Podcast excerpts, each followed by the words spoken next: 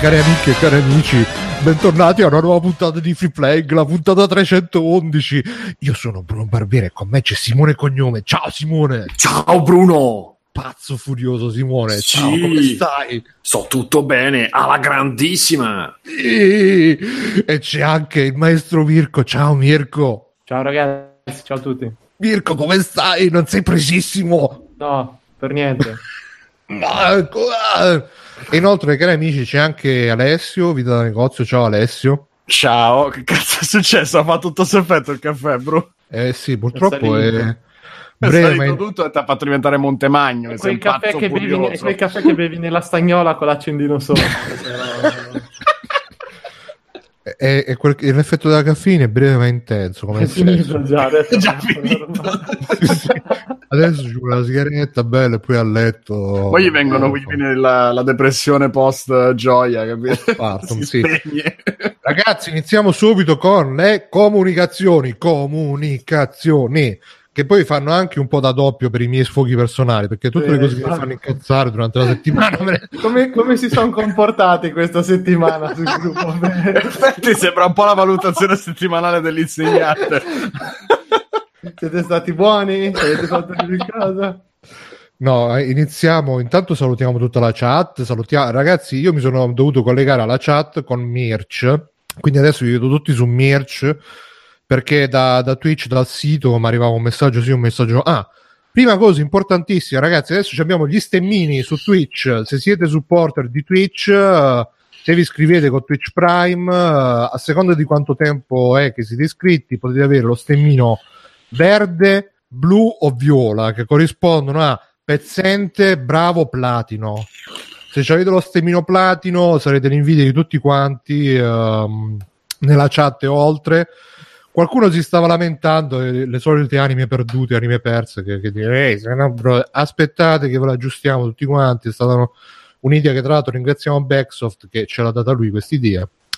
Poi vi ricordo che tra un po' c'è la Games Week e Free Playing si sta organizzando per essere la Games Week. Uh, ovviamente si sta organizzando. Con il cuore, con il cuore. Sì si sta organizzando la maniera di free play, quindi non ci contate molto, però se volete magari ci riusciamo a incontrare, vi riuscite a incontrare, perché io ovviamente sarò lì con, con il pensiero. Poi vi metto anche il link all'evento nel, nel nome dell'episodio. Ricordatevi di votare free playing su iTunes, che è un po' che non, non arrivano voti, recensioni, un tempo, tutti i giorni, tutte le settimane, cioè, Dice Conad, chi viene dei conduttori? Mi sa che Simone forse fa un salto, vero Simone? Ma devo vedermi un attimo col, col piano ferie. Vabbè, insomma, se riesco a prendermi un giorno. È molto Quindi. difficile, eh? però. Quindi, ragazzi, vabbè, ma anche incontratevi tra di voi, uscite con le magliette in mezzo alla fiera, fateci pubblicità. E... Mettetevi vicendevolmente le mani fra le cosce, non so, cose così. Però trovate qualcuno di Taranto e gli fate dire che Bruno è uguale, ragazzi. sì, sì, sì, sì. Tra l'altro a Taranto la notizia della, della, settimana è che vogliono girare un film di Netflix, però i, i, coraggiosi cittadini di Taranto glielo stanno impedendo perché sono contro Netflix, quindi gli rovesciano i, i, i cassonetti addosso. C'è Ryan Reynolds che quando lo vedono gli buttano i cassonetti della monezza addosso. Vabbè, ma quello è per... Um... per motivarlo, dici. È per Blade Run. a, a, Taranto si usa così. Quando... Ma Ah, ma scusa, ma a Taranto non, non, non, è arrivata la notizia che la povertà è stata abolita? Non capisco. eh, bah, sì, no, credo di sì, però comunque se puoi fare qualche extra, perché da quello che ho capito gli stanno impedendo l'accesso alla città vecchia perché non vogliono... Eh, non vogliono che entrino senza pagare eh, il dovuto perché non Comunque. è che puoi entrare in un posto, un posto pubblico senza pagare Stavo vedendo che ehm, stavo sul sito della Apple a cercare i prezzi dei MacBook perché il mio ormai sta per andare in pensione, credo. E apri il, lo store, c'è MacBook più leggero della luce. Beh, perché la luce pesa. Sembrano le frasi di Agu. Brother of Metal anche Tim Cook. Allora, scusate un secondo. Sì, che stavo... uh, un secondo che stavo passando un link. Siamo calmi perché c'è Ludo Charlie che mi sta correggendo. eh, non è Ryan Reynolds quello di Blade Runner, ma io li confondo sempre. Come cazzo si chiama? Dice manca sì, mandate Ryan Reynolds alla Games Week e dite che Bruno tanto ora lo saprà esatto. E poi ah, a fine puntata, ragazzi, com- come sempre, come abbiamo sempre fatto, non abbiamo mai saltato una puntata, daremo la parola chiave per, per- per avere una key di, non di The Sorge, di qualcos'altro. Non so cos'altro, però qualcos'altro vi diamo una key. Basta che ci scrivete, che so, Catoplepa in, in email, e...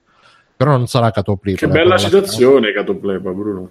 Non so neanche che significa, però È sanno la canzone di Elio. eh, immaginavo. E- è uscito un nuovo numero dei consigli di Doctor, eh, che Doctor ci consiglia tutti gli anime, andatevelo a leggere sul sito. Poi c'è, eh, c'è Stefano O che cerca compagni di bundle su Switch eh, per giocarsi insieme, eh, mi pare il Capcom Fighting, eh, quindi se volete giocare andatevi, andatevi a commentare. Poi, no, vabbè, diciamo neanche qualcun altro. Eh, c'è stato qualcuno che, visto che lo citiamo ultimamente nel podcast, eh, cultura cattolica, la gente poi non lo trova con la K, ragazzi, cultura co- cattolica con la K, del resto lo dice anche la pronuncia, se no sarebbe cultura catodica se non fosse con la K. E... È ovvio. ovvio, sì. Il Cato Blepa o Cato Blepa, con l'accettazione, è una creatura leggendaria, vabbè, qua è Wikipedia.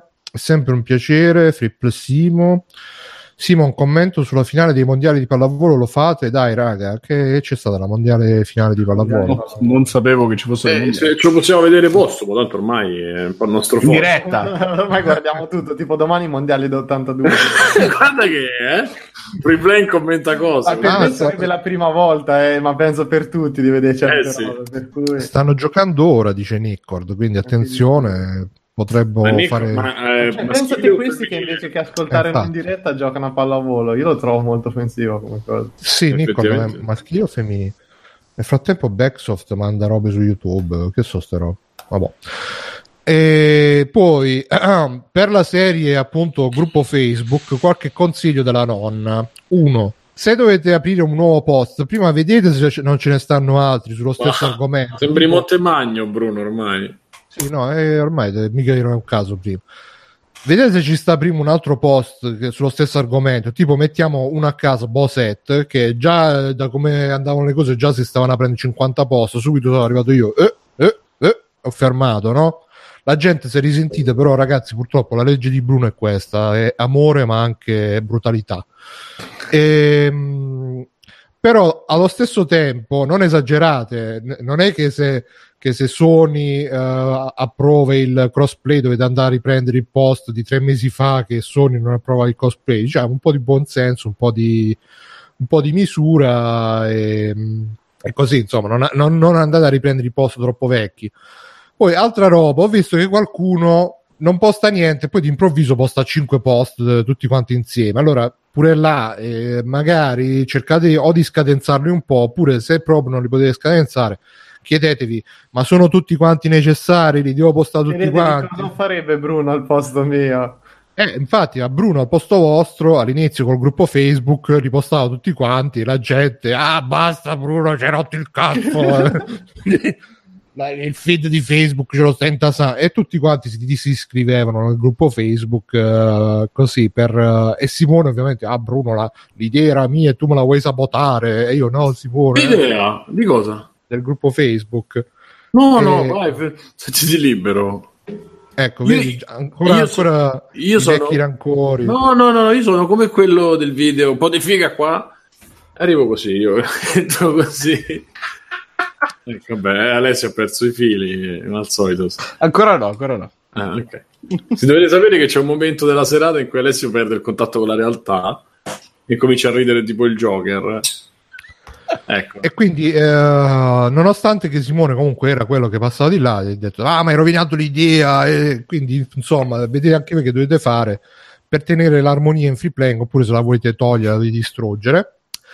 Poi ancora, quando condividete i video, ragazzi, fateci caso, se sono copie cinesi di merda, di, di- di gente che l'ha ricaricato sulla propria pagina, magari perdete un attimo, andate a ritrovare l'originale su YouTube, ripeto, sempre se potete, mo non è che dovete andare a fare tutto quanto preciso e che è possibile, questi sono consigli, amichevoli consigli, poi eh, ognuno faccia quello che può eh, per quanto può. Di un Bruno qualunque di quartiere. Esatto, esatto. Occhio anche agli spoiler, se, se mettete video con i finali eh, non metteteli, oppure mettete spoiler, ragazzi, attenzione spoiler, scrivete maiuscolo spoiler, poi and- andate a capo 50.000 volte. Con le X, con i più e poi scrivete clicca qui. Esatto. perché se, se, andate a capo con le, con le, righe vuote Facebook non ve le prende devi andare a capo con punto a capo punto a capo punto a capo punto a capo e basta. Poi ehm, attenzione attenzione alla grammatica questo l'ho detto anche nel gruppo audio perché adesso col fatto che sta uscendo Samurai Shodown nuovo ricomincerà tutta la, la, la, la trafila della gente che scrive showdown invece di showdown si scrive showdown senza W come Tomb Raider invece si scrive con la A, non senza la A, non Tomb Raider, Tomb Raider, no Showdown, Showdown. Attenzione, mi raccomando, che su queste cose ci tengo. E poi, ultima cosa, ragazzi, andatevi ad ascoltare la penultima puntata di NG Plus Italia, che c'è anche ospite Simone. Tra l'altro, Simone è grandissimo ospitato. Stavo leggendo, stavo leggendo, stavo ascoltando prima se, uh, sei stato cioè quando, quando, sei qua da noi ah io non gioco niente faccio niente. Dai, dai Simone che hai giocato ah sì un attimo c'ho la lista ti, sei, ti, ti hanno stimolato a mi stanno dicendo tutti ah hai parlato di videogiochi era tanto che non succedeva.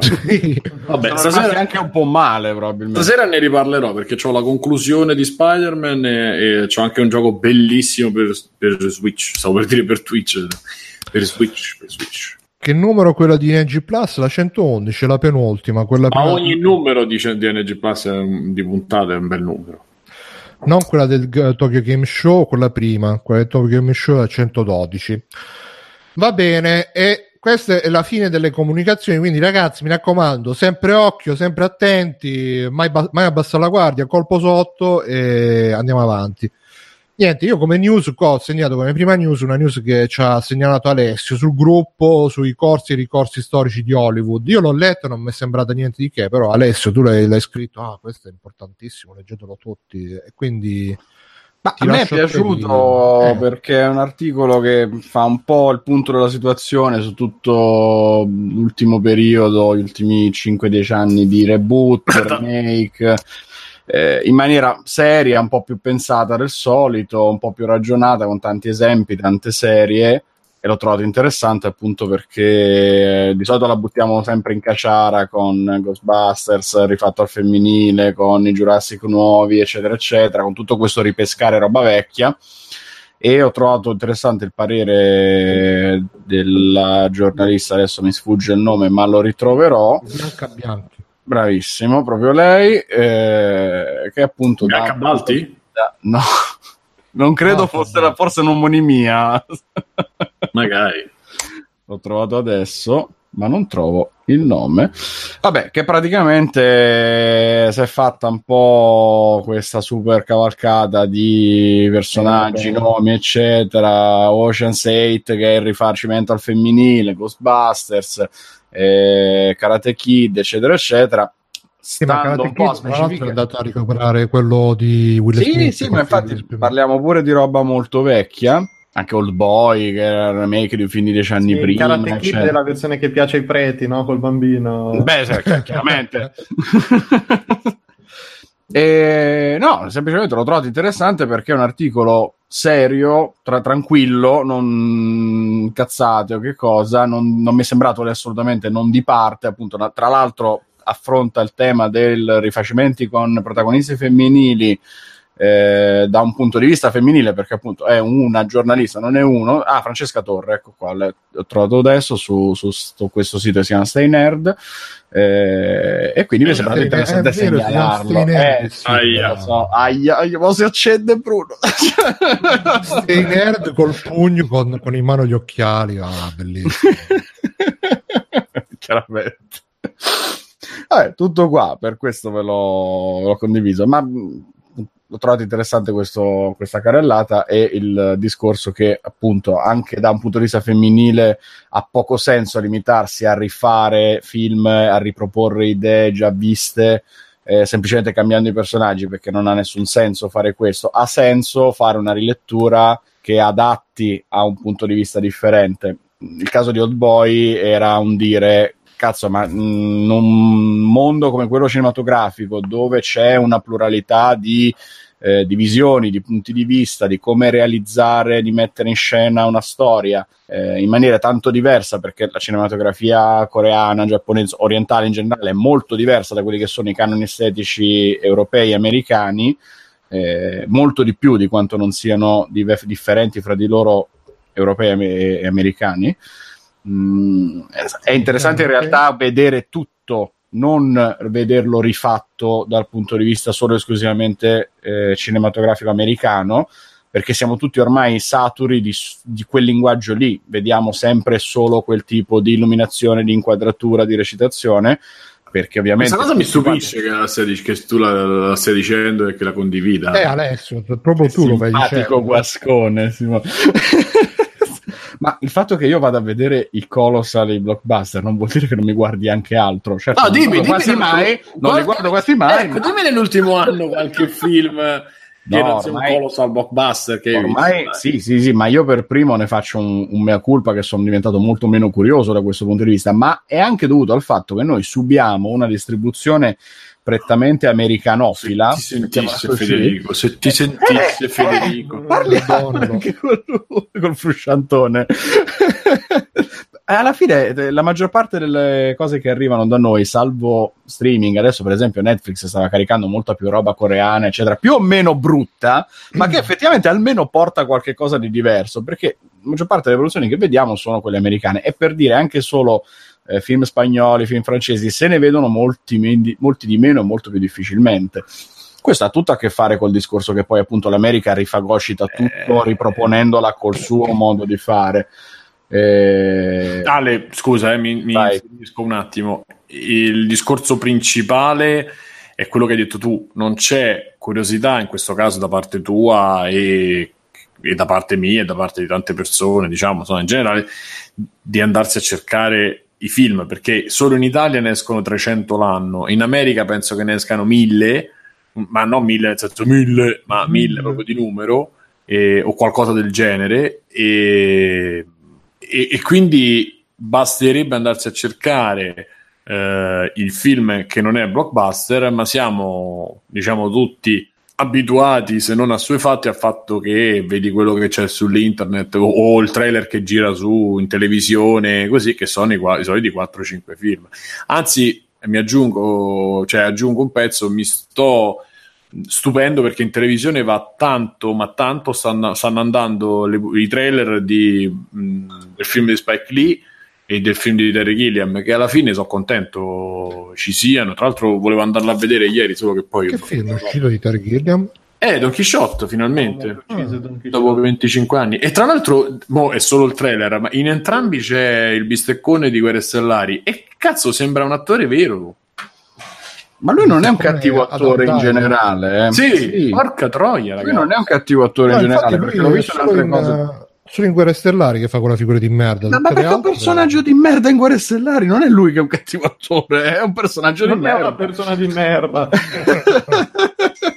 non è colpa sua se lo scrivono così. Ovviamente da un trailer non è che puoi giudicare un attore, però, però insomma, quando ti dirige uno che fa il regista, insomma, le cose poi le vedi. Ecco. Eh, ma è anche appunto quando c'è un respiro un po' più ampio, una visione un po' più ampia, vabbè, senza che stiamo a fare tutto questo casino.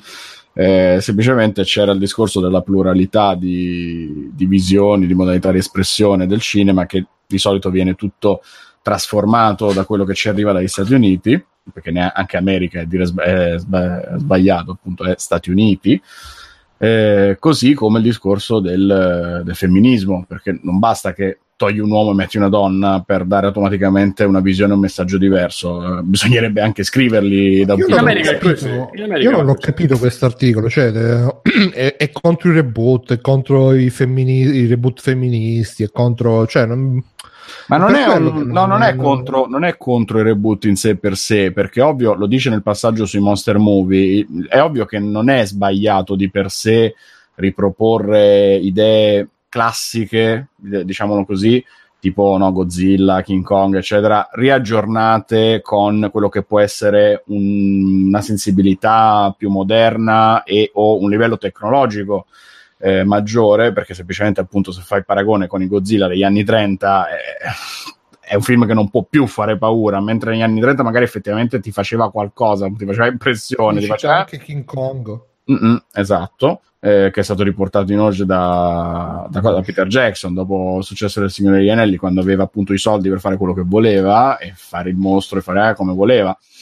Eh, perché oggi abbiamo raggiunto il livello per cui tante fantasie, anche solo di 10, 20, 30 anni fa, quando erano difficilmente realizzabili o realizzabili con costumi, con pupazzi, oggi sono realizzabili in maniera tecnologicamente perfetta eh, al punto da mimetizzarsi di tutto e per tutto con quella che è la realtà, con eh, inquadrature reali, con attori reali.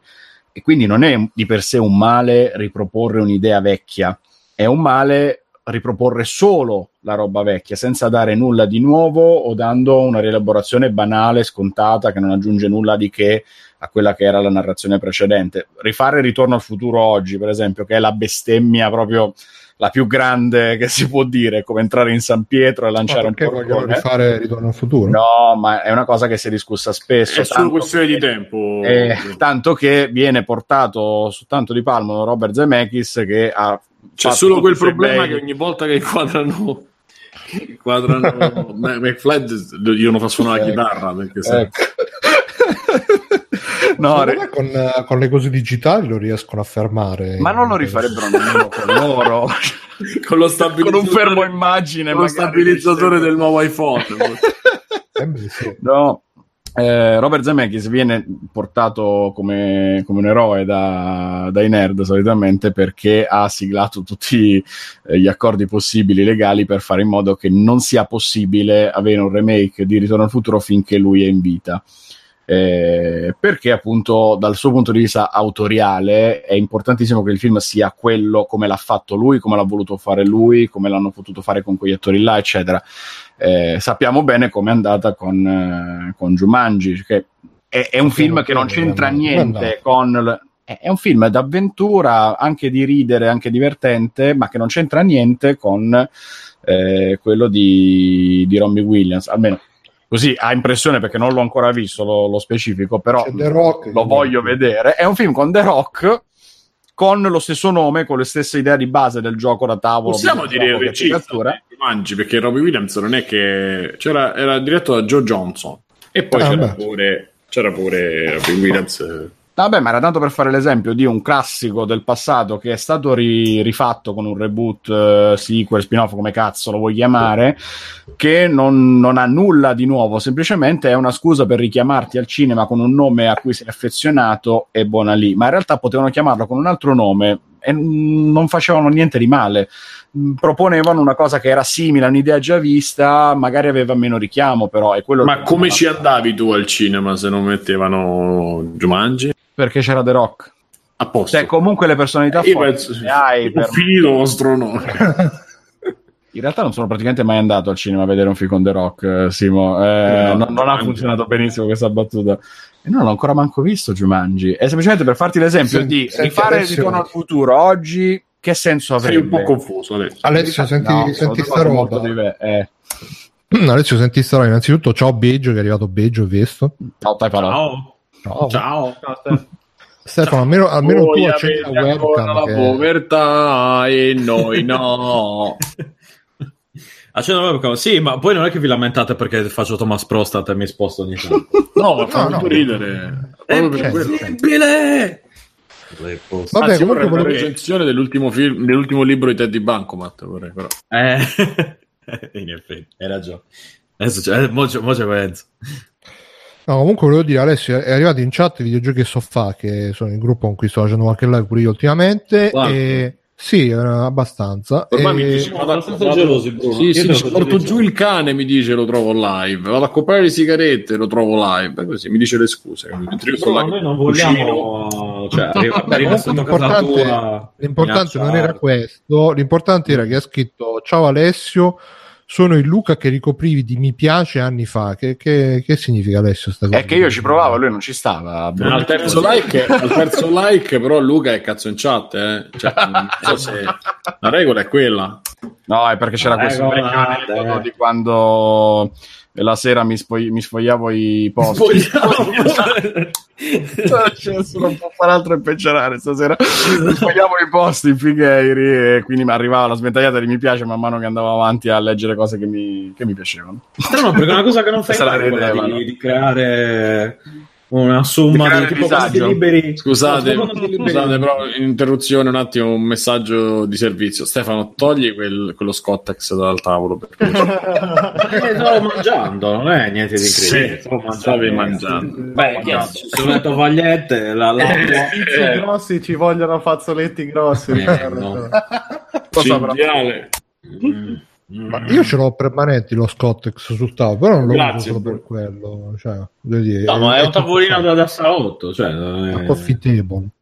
E il caffè ci vuole la goccina di latte. Comunque, Eh, uh, Alessio, Tavolino de- dobbiamo, dobbiamo dire ancora qualcosa su questi corsi? No, basta, ricorsi basta, storici, basta. Finiamola. Ne riparliamo più tardi. Però c'è da dire, cioè, secondo me, Mhm. quei film, specialmente eh, mh, Jumanji, eh, Ghostbuster e Ritorno al futuro, sono film, a parte figli del loro tempo in maniera estrema, perché comunque sono film commerciali di intrattenimento, ma sono poi, corri- corrigetemi se sbaglio, sono film, tra virgolette, perfetti, cioè non hanno bisogno di nuova vita, cioè, ti vedi quello e ti basta, perché? Perché sono fatti bene. Certo, ma perché sono il prodotto dell'intrattenimento dell'epoca che poi ovviamente assumono un'importanza dovuta ai ricordi, al- all'affezione che uno ha verso magari l'attore, verso il periodo, eccetera, eccetera. In realtà, infatti, il paragone, estremizzando, sarebbe più corretto su, che ne so, Transformers dieci anni fa, che era il prodotto dell'intrattenimento di quel periodo, erede di quelli che potevano essere, che ne so, Independence Day negli anni 90, Eh. ma ma anche Jumanji, anche Ah, quel scusami, non prodotto. si può paragonare Independence Day. Vabbè, in- paragonami piuttosto. Jumanji a School of Rock, dove c'è un caratterista, un comico forte che è carismatico, che è divertente, su cui c'è una storia e c'è una certa atmosfera, eccetera. Transformers lo devi paragonare a Independence Day, sì, perché sono colossal, sono blockbuster con eh, le, az- con le esplosioni, con i mostri, con gli alieni, con quello che ti pare. e- Ed è quel tipo di intrattenimento leggero, pop, eh, due ore è finito il film, ti sei divertito te ne vai a casa e non ci pensi manco più. Mm. Io volevo aggiungere solo sta cosa, che ho visto un video del mio nuovo canale YouTube preferito, Michael Saba, o Seba, non mi ricordo com'è, mi sa che è Saba, eh, anche se, e lui ha fatto un video sulla nostalgia dove praticamente diceva la nostalgia la puoi usare eh, anche in maniera intelligente, magari andando a riprendere gli stili, l'atmosfera del passato, però senza riproporre tale e quale, tipo lui faceva l'esempio di Drive che ha tutta quella roba un po' anni 80 a livello di musiche, di inquadrature, di atmosfere eccetera eccetera, ma non è che non è che sia il remake di, di una roba anni 80 oppure la musica synthwave che va a riprendere bla bla bla però non è che Questi coglioni che hanno tutti rivalutato Kavinsky, ma bellissimo che ha fatto quella canzone. chi è Kavinsky? Eh, il tema di, di Drive di Kavinsky, che ha fatto Ah, sì. cose, nel caso ha fatto cose più belle, ma comunque non ha mai fatto cose belle, a mio giudizio, molto belle, proprio perché, vabbè, eh, è proprio figlio di quella nostalgia inutile di mettere la synthwave, però di non dare un cazzo di quello che è nel No, ma aspetta, 2012, aspetta. quando è uscito. eh, Non l'ha visto in prospettiva, ha rifatto un. e Infatti, ha fatto un disco fatto male, un altro fatto peggio, e poi ha smesso di suonare. Grazie al No, cielo. aspetta sì, no, però la, Ah, da, Kavinsky, eh. da quello che ho capito io una cosa è la musica anni 80 e una cosa è la synthwave la synthwave sarebbe questa ria- rielaborazione della Eh, musica anni esatto. 80 e non lo so se quello di Drive era Allora, Kavinsky, o, Kavinsky o è, rielaborazione è diventato famoso perché ha fatto un disco praticamente e, e ha tutto un concept artistico che ricalca proprio gli anni 80. Lui va in giro con la testa Ah, rossa, ok, ok. quello anni 80. Lui ha il giubbottino, il, il bomberino, quello da scuola, cioè il, il suo alter ego eh, digitale e artistico. Ha eh, sto giubbotto, i, i bomberini, quelli delle, delle università americane eh, che richiama i film vari, tutta quella Sì, cultura sì, sì. anni 80, esatto. E, e la cosa che eh, la gente si è eccitata perché magari non, non- neanche lo conosceva troppo e ci sta, però si sono eccitati per questa colonna sonora, specialmente per quel pezzo lì che dà un po' la stura a tutto il film. e che invece secondo me è, non è neanche una rielaborazione, cioè proprio ehm, un ricalcare quello che era con cose più strumentali e meno, sicuramente meno, meno cantate, perché cantati praticamente non ce ne sono, che io mi ricordi. E, e invece insomma, era, era, solo un disco brutto, il disco di Camischi, però vabbè, insomma. Ah, boh, comunque, a parte questi discorsi non specifico, in generale diceva si può semplicemente riprendere un'atmosfera, una roba. Lui faceva l'esempio di Hyper Light Drifter come videogioco che è un videogioco che ha tante ispirazioni 8 bit, 16 bit, ma poi fa la roba sua, non è un remake di qualcos'altro. A me vengono in mente anche che ne so, Obo with a Shotgun, lo stesso Macete, vabbè, Macete facciamo meglio anche se non lo faceva. Però, insomma, si può, si può stimolare la nostalgia, ma senza uh, andare per forza a riprendere paro paro le robe, diciamo, di una volta quindi invece magari di, di fare il remake di, uh, di, Ritorno a Futuro, per esempio, si potrebbe fare un film che ne riprenda un po' lo stile, l'atmosfera, eccetera, eccetera, oppure Jumanji stesso. Certo, poi è difficile avere il nome di richiamo perché questa era una cosa che forse l'unica cosa del tuo articolo, uh, uh, eh, Alessio. Sì che mi è piaciuta, che diceva che uh, alla fine le case cinematografiche si preoccupano più dell'hype uh, per far entrare la gente al cinema che non della qualità per farla uscire soddisfatta. E qui, perché alla fine, una volta che paghi il biglietto è fatta, poi magari durante il film vomiti pure, ti fa cacare, ti, ti, ti strappi gli occhi, però è fatta e quindi è tutto sbilanciato sul portarti dentro la sala e poi una volta che sei dentro sono cazzi tuoi. Ma, ma sì, infatti anche questo è uno spunto interessante perché effettivamente è cambiato anche il modo di vendertelo il prodotto, no? E c'è il teaser, c'è, anzi prima ancora ci, se ne parla, c'è il nome, poi spunta la lista degli attori, poi si arriva alle foto rubate, poi tutta sta roba non esisteva prima. Quando hanno fatto Ritorno al futuro, quando hanno fatto Jumanji, non c'era tutto. Ma esisteva ma una volta al mese sulla, sul magazine, no? Nemmeno, perché sì, quanta roba sì, poteva arrivare ogni mese sì, sì, negli anni 90? Arrivavano, arrivavano. Mi ricordo Però comunque vicino... capisci che aveva un'importanza molto minore questa roba. Oggi con i telefoni, con i social, con internet ovunque, certo che è cambiato questo modo di fare e quindi... Pervasivo è, è, diverso ed è effettivamente equilibrato in maniera differente, dove non è importante tanto chi c'è, eh, che ha un suo peso ma relativo, ma è importante il vendertelo tramite lo screen, tramite la cosa figa, tramite l'evento, eccetera, eccetera. Appunto, pensate eh, al carrozzone dei film Marvel, che sono poi poveri di storia, ma sono vendutissimi grazie al fatto che hanno gli attori di richiamo. Cioè, alla fine dentro i film Marvel ormai c'è praticamente tutto, insomma, c'è metà Hollywood e sono diventati questo perché piano piano un pezzo alla volta ne aggiungevano uno. Eh. Che situazione triste, vabbè. Comunque, ehm, eh, tra un po' anche... sono gli attori che vanno a vedersi fra di loro nei film Marvel. Anche, anche, i trailer sono diventati, cioè, prima il trailer non ti faceva vedere il film, adesso tu dal trailer sai già praticamente cosa aspettarti dall'inizio alla fine del film. Sì, anche. Eh, avete, è... Per gioco su YouTube vi siete mandati a cercare i trailer dei film degli anni 80 e no, poi ci sono quelli che fanno... Gioco, eh, perfetto. Ci sono poi quelli che fanno il montaggio dei film, dei trailer dei film vecchi, rifatti con lo stile dei trailer degli ultimi anni. I trailer degli ultimi anni sono tutti uguali. Eh sì. Sono noiosissimi se te li vedi. Perché appunto una volta erano anche tristissimi, erano proprio fatti in casa come qualità. Probabilmente ci spendevano davvero meno, ci lavoravano vale, ma perché meno. il trailer eh, spesso non era, il film non era neanche, non era neanche pronto ancora, chiuso, sì, sì. in larga parte, ma ancora, ancora, adesso penso che parte del processo sia così, però sicuramente una volta era molto peggio. So, il primo trailer di Star Wars è famoso perché c'è semplicemente la scritta che mano a mano da piccola a piccola si ingrandisce mentre passa qualche piccolissimo frammento. Sì, una cosa terribile. Il primo trailer di Star Wars del 76 è una roba orribile, non te lo andresti mai a vedere quel film dopo quella pubblicità.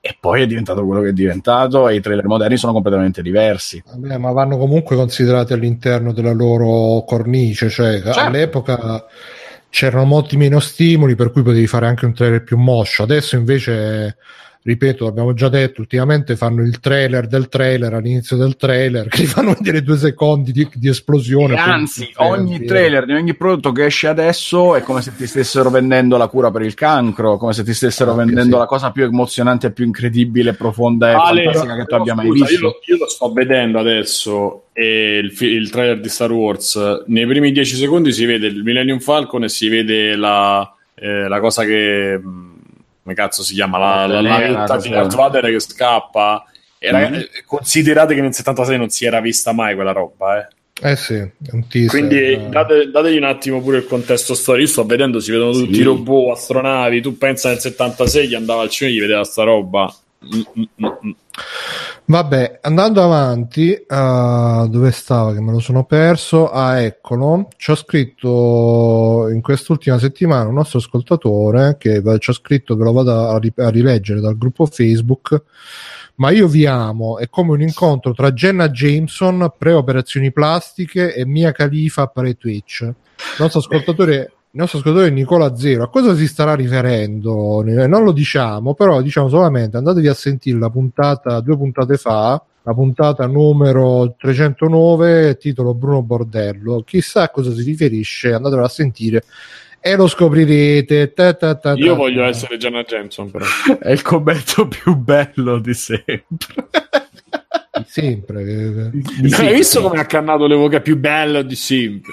Eh, stavo, quella è la Nutella di... Si stavano staccando i circuiti. Poi, uh, che preferite, Rival School 3 o i sottotitoli? Facciamo Rival School 3. Ragazzi, qualcuno... Non abbiamo già parlato, bro. Eh, ma c'era la risposta, è sempre dal, dal, nostro ascoltatore, quindi magari rispondiamo così per far vedere che noi Nicolone. siamo... Sì, sì, sempre lui. Facciamo vedere che siamo interattivi. Comunque, prima dei sottotitoli, ragazzi, stanno qualcuno vorrebbe rifare Rival School uh, vorrebbe fare un Rival School 3 ve lo ricordate Rival School 3? Biggio te lo ricorda? c'è Biggio ma, ma è picchiaduro? sì, sì, bello sì. te lo ricordo Mirko tu te lo ricordi Rival School? io me lo ricordo, ricordo. ma come no c'erano le gonnelline quando mettevi in pausa le gonnelline non andavano in pausa no non me... e io cercavo di farle girare tutte e non riuscivo a vedere vecchio zozzone. Eh eh, Rival School non era male, anche perché non è che ci fosse, cioè, no, c'erano tante alternative. Aveva delle idee divertenti, era super giapponese. Come non c'erano alternative? C'erano 100.000 picchiature all'epoca, anzi. No, ma di quel tipo lì, forse alla fine, se toglievi Tekken uh, su console dico, eh, non, eh, Tekken, non in generale. in generale dove, scusa, che altro c'era per giocare? Stefano? Hai detto una cazzata, dai, hai detto una cazzata, ti vogliamo no, C'era la sala giochi, c'erano di picchiaduro che uscivano solo in sala giochi. No. Vabbè, vabbè. vabbè. Comunque. Ma comunque era Capcom, ripeto, quindi insomma era Capcom, sì. Ed era il tentativo di fare una roba 3D quando Street Fighter ancora stava in quel limbo tra il 2D e il 3D, se non ricordo male. Sì, era uscito Street Fighter uh, EX. Uh... Lo sai, a me piaceva, poi sto dicendo una, un'eresia, a me piaceva prima di Alpha 3, chiaramente, però a me piaceva. Ah, ma era bello. 3D, sì. Oh, io, io, io, non so se rigiocandoci, io mi ricordo che aveva delle cose super lente, cioè che me, me, mentre Rival School era abbastanza rapido, Invece Street Fighter era un po' leg- legnoso, diciamo. Però Ma... al tempo mi ero divertito un casino anche io. Adesso... Boh. Io affittai la PlayStation e mi sono fatto una nottata con, uh, con quello, la Street Fighter X uh, Plus e poi affittai il gioco di Evangelion. Eh. Una mondezza di quelle... Eh, porta al rispetto eh, si vedeva mezza coscia e basta. Poi tutto in giapponese, però l'abbiamo finito. Sì, esatto, non si vedeva un combattimento, non si vedeva niente, mentre invece c'era quello per Nintendo 64 che era stupendo e c'era il combattimento. Ma c'era il motore di Virtua Fighters, Riva School. Cosa, Evangelio? Sì. No, che Virtua Fighter? No, no, no, no, no. No, sì, era la Capcom dell'epoca che il 3D lo schifava un po' e faceva questi personaggi a cubettoni enormi. Mm. Boh, no, l'ho visto, ma sai che non ho proprio mai giocato. Mo... Io Però è lì che è nato Skullomania. Ah, era su questo? sì, sì, era su quello Skullomania. No, no, Skullomania era su Street Fighter EX, uh, su Rival School. Sì, sì, ah, sì, quello no, no, aspetta, ah, no, scusa, mi sono distratto pensando a Gigino. Sì, una serie, eh... una serie di cazzate stasera. Eh? No, no, no, no, eh, su, su, Street Fighter X Plus Alpha è nato Skullomania. Alla prossima sei fuori. Eh. Ok, ce l'abbiamo fatta.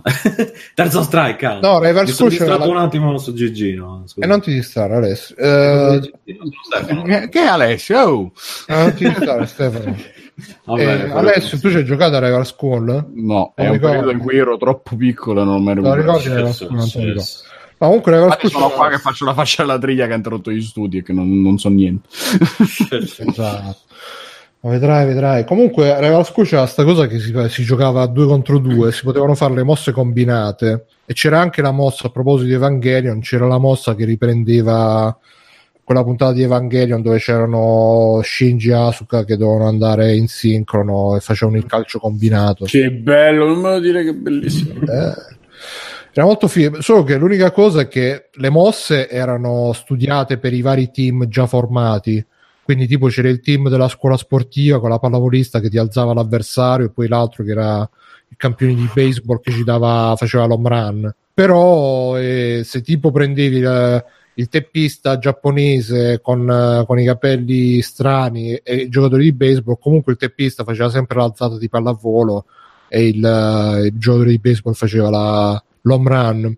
Non era, diciamo, molto sofisticato da questo punto di vista, però era molto carino, molto bello, era molto giocabile. Se vi capita, riprovatelo perché potrebbe stupirvi. Ci ho me, spaccato un pad di quelli commerciali io. Duri, eh. L'ho tirato sul muro, incazzato come una bestia e si è fatto in mille pezzi. C'era anche il professore, Il la professoressa, il team col professore, la, profess- la professoressa ovviamente che, che sembrava Michela Miti con gli occhiali. E, mm, e tra l'altro c'aveva poi anche un gioco tipo gioco di ruolo che poiché è ambientato nella scuola giustamente quindi dovevi andare Ma ve lo ricordate invece Pocket Fighters? Pochetto Fighter! Sì che me lo ricordo. Era carino, eh? Sì, sì. Aveva sistema nave di gemme che a, me, che a me piaceva alla fine, perché te le prendevi un po' in giro e poi facevi le specie. O mi sto sbagliando di nuovo? Adesso mi incazzo. secondo me No, sì non mi sto sbagliando. No, no, c'era le gemme. Quando picchiavi l'avversario cadevano gemme di diverso colore. Ogni colore ti ricaricava una barra e potevi utilizzare quella barra Eh, per fare le eh. Ecco. Che bello quando non pagavamo i giochi. Eh Te lo ricordi? Io Mm. mi ricordo che mi ero rincretinito per cercare di trovare i soldi per comprarlo appena era uscito. E poi non mi ricordo come alla fine. Ma alla fine non lo ebbi.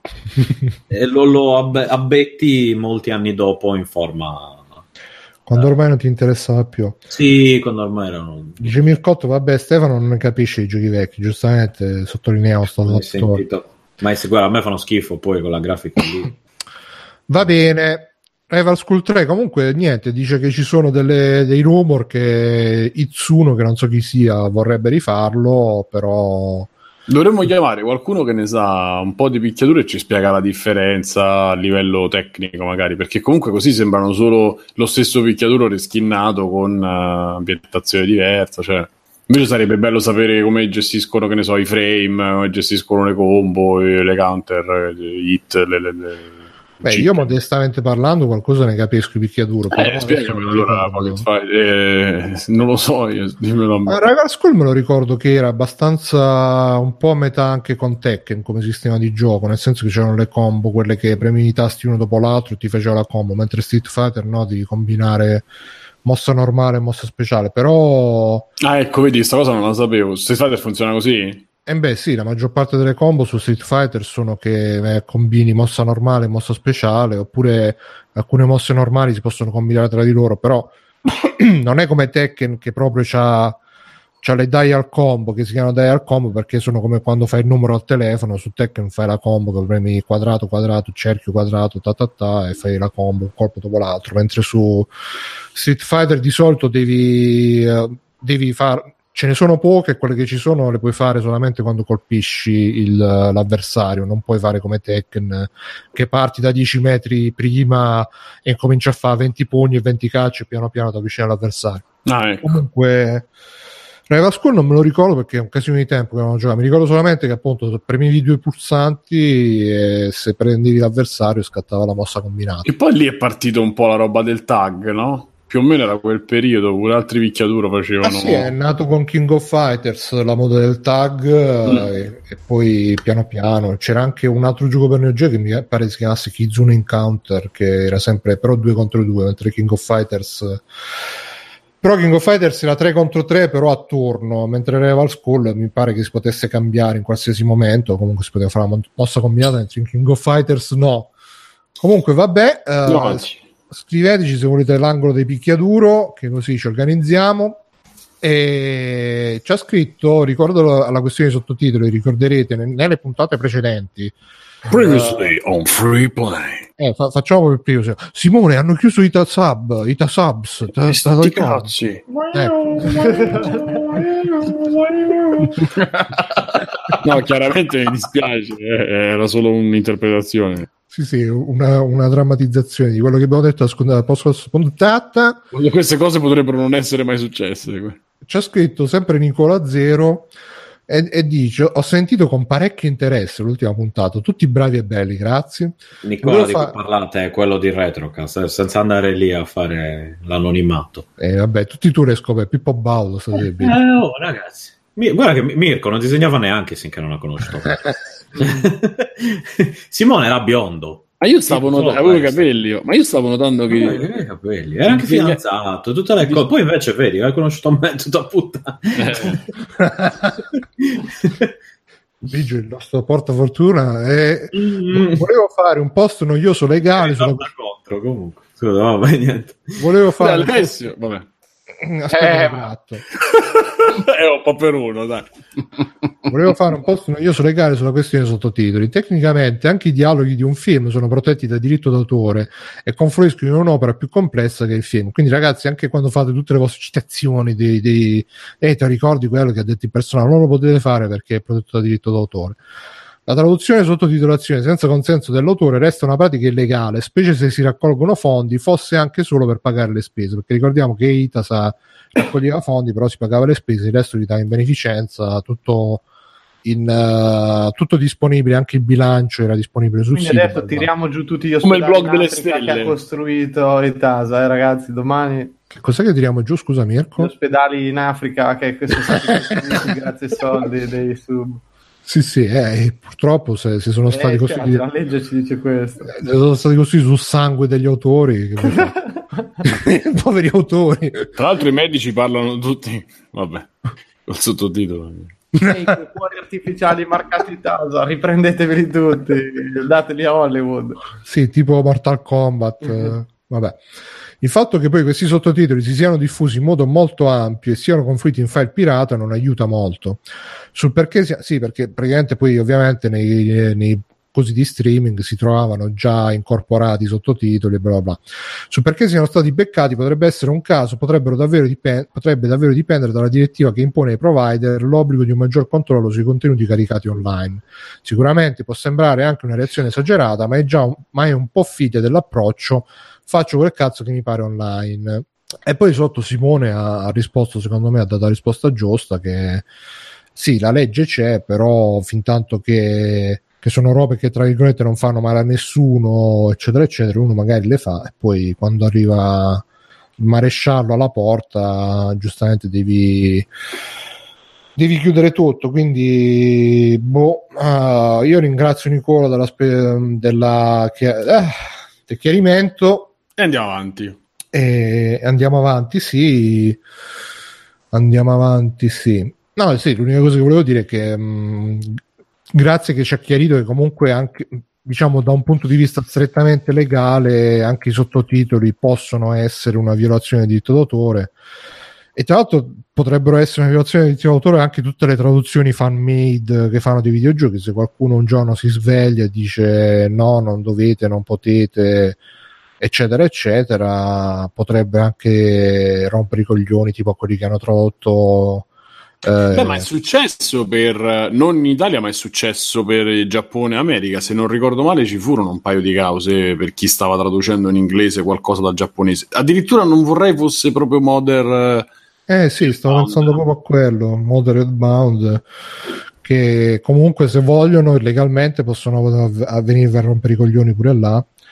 Come dicono, a proposito di picchiaduro 3D mi è tornato in mente anche Bloody Roar, un altro Cazzo! Eh, di Roll quello me, lo ricordo. eh. Eh, Bloody mi ricordo Roar- una delle pestate più clamorose che mi diedero fu proprio a Bloody Roar. Perché era uscito forse il 3 o il 4 su PlayStation. Era quello che c'era per GameCube pure, mamma mia. C'era anche per GameCube? Sì. Ne uscivano pure su GameCube, sì. Sì, sì, sì. sì. non sono mai riuscito a recuperare. Quello brutto probabilmente, però... no, non è vero che GameCube è best console va. No, povero, povero GameCube, guarda. Mm. E comunque...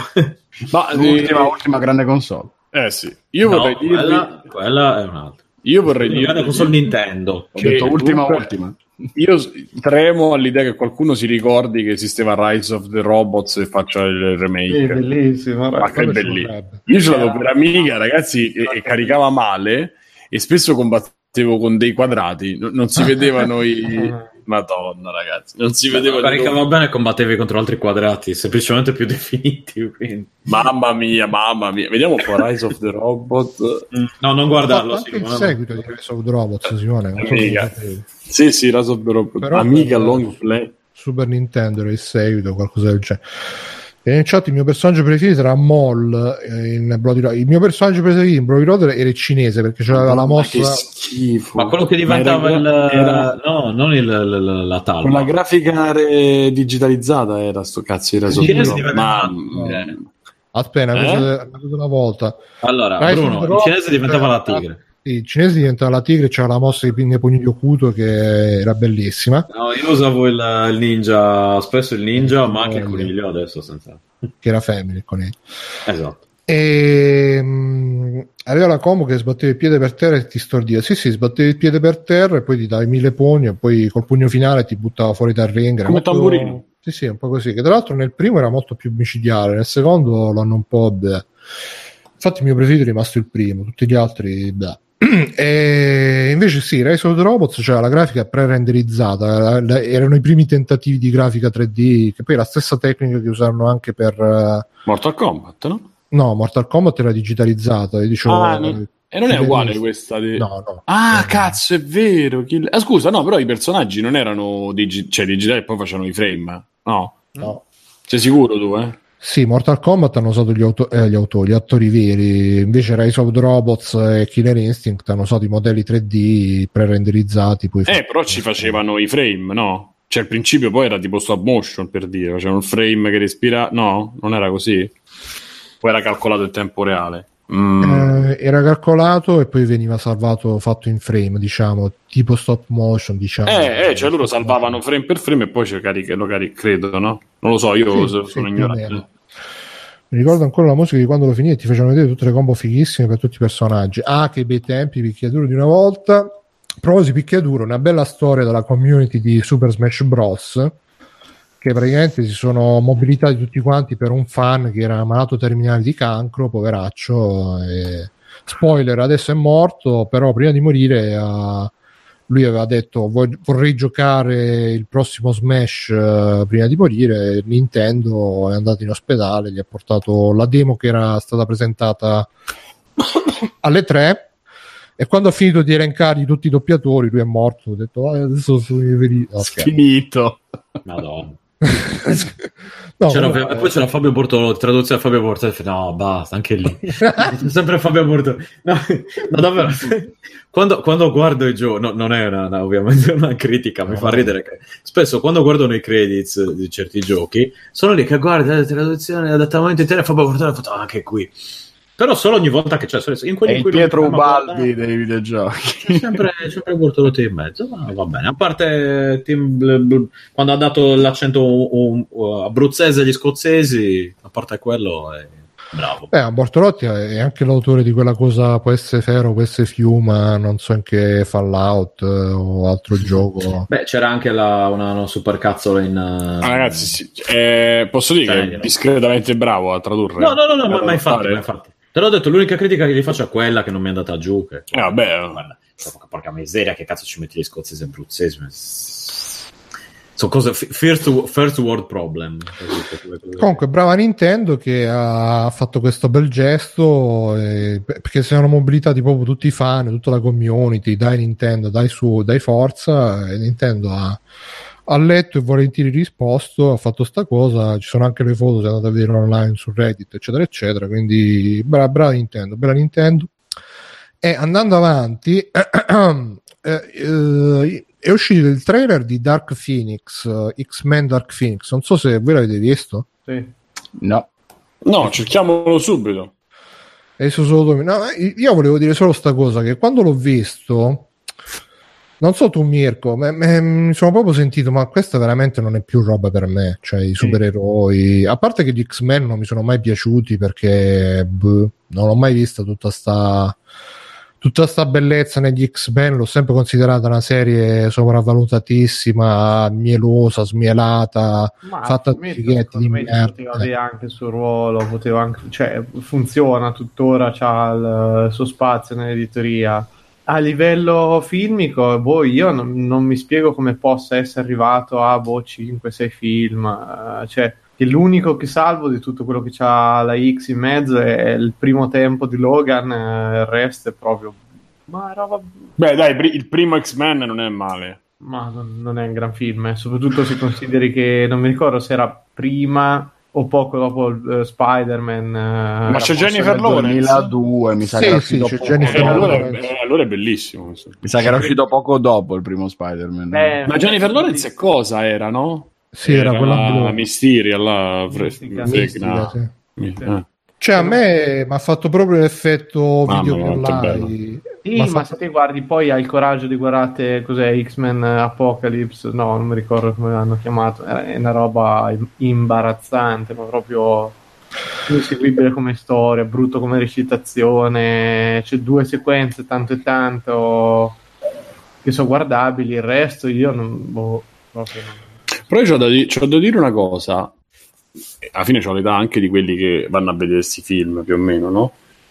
Ma dopo che leggi un qualsiasi manga, qualsiasi di quel periodo lì, di, di quando eravamo più giovani noi, ma come ti prende di, di leggere, continuare a leggere roba americana? Io è una cosa No, che mi ma chiama da quando ho che 10 gente, anni, però. ma non perché sia brutta, ma perché, almeno per mio gusto, il fascino che aveva la roba giapponese non, me l'ha mai restituito nessun fumetto americano, considerando il fatto che io poi non ho mai seguito troppo gli americani, eh. proprio non, non mi, non mi intrigavano, pure come stile, che erano poche pagine, una cosa.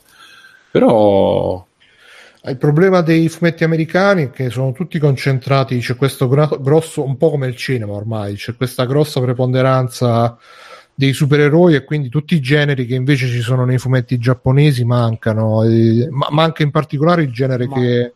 dici Mirko, Non so. aspetta Bruno, finisce. questa cosa. Se parliamo di maggioranza, sì, ok. Però come in America, in Giappone magari la maggior parte è tutta roba scolastica, cioè trovare veramente qualcosa di giapponese che non c'ha una scuola in mezzo è raro.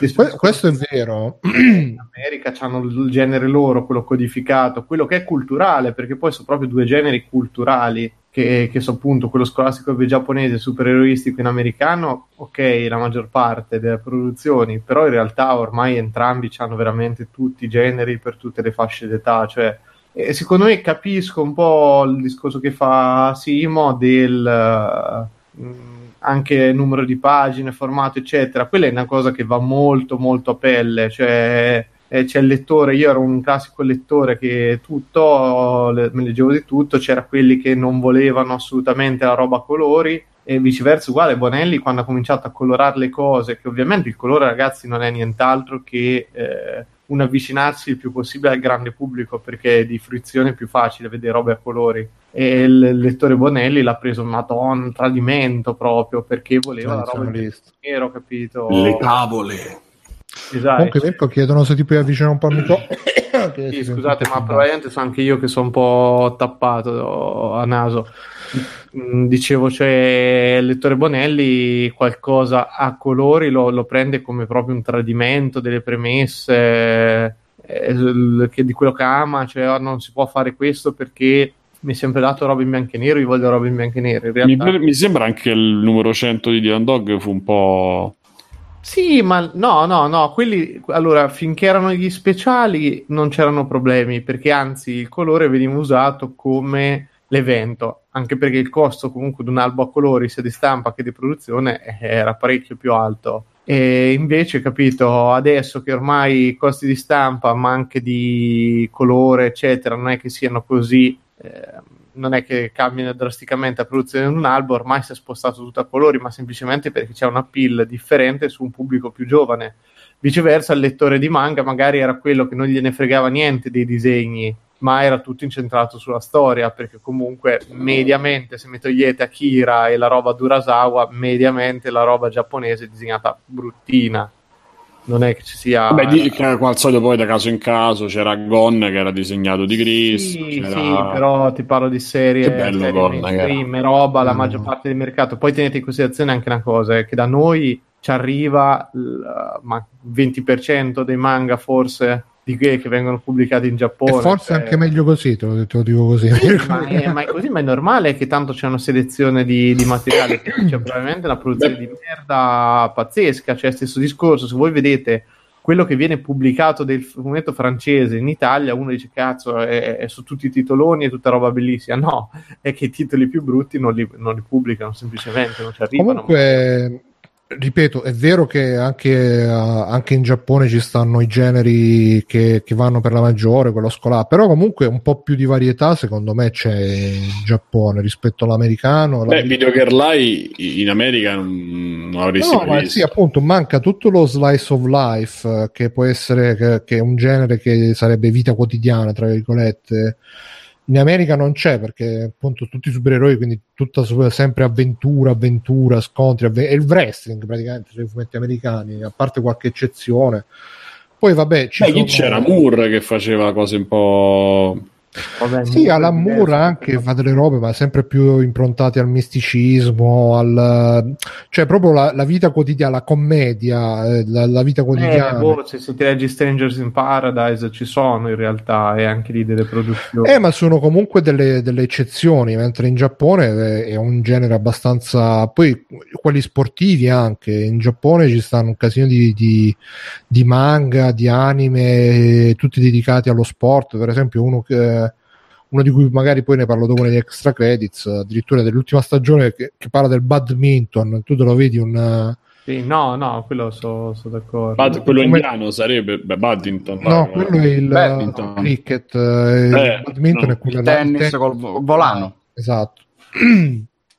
e, e um, che ne so, ma c'è, c'è, ci stanno tanti, tanti generi adesso magari li sto conoscendo un po' meglio perché con Crunchyroll mi capita di tradurne. Tempo fa ne ho tradotto uno sulla vita di uno scrittore che non riusciva a trovare ispirazione, un romanziere che non, non riusciva la vita del, di questo scrittore dei suoi amici scrittori e, che pure questo poi rientra nel grande eh, coso dello slice of life poi c'è, c'è tutto il genere harem che sono tutti quei... Ma in realtà sai cos'è? Tendono molto a settorializzarsi, perché, anche perché, eh, ti dico, certe robe sono talmente culturali che te difficilmente ne vai, vai a metterci mano, diciamo, bocca su un argomento che non conosci più di tanto. Cioè, l'esempio è... One Punch Man alla fine è una rilettura del supereroe, in, uh, del supereroe americano in chiave giapponese, o, oppure viceversa, cioè ci sono queste cose. Se te guardi, ti dico, il fumetto francese adesso come adesso è roba storica tu trovi tutto proprio a livello storico, personaggi su personaggi, biografie, sta andando in una maniera incredibile, una roba pazzesca. Io non ho mai letto un cavolo di, di francese. Il francese è, così, è, considerato un po' fumetto d'autore, però ultimamente loro stanno facendo un discorso culturale di farlo entrare nelle scuole. Quindi mm. si arriverà prima o poi, che per me è una genialata pazzesca, perché tu ragazzo di leggimi 100 pagine su Napoleone e tutti si spaccano i coglioni. Dici mi leggi 40 pagine di fumetto, eh magari storicamente accurato, ricercato, cioè eccetera, la gente lo fa più volentieri, soprattutto se pensi ai ragazzini delle elementari e cose.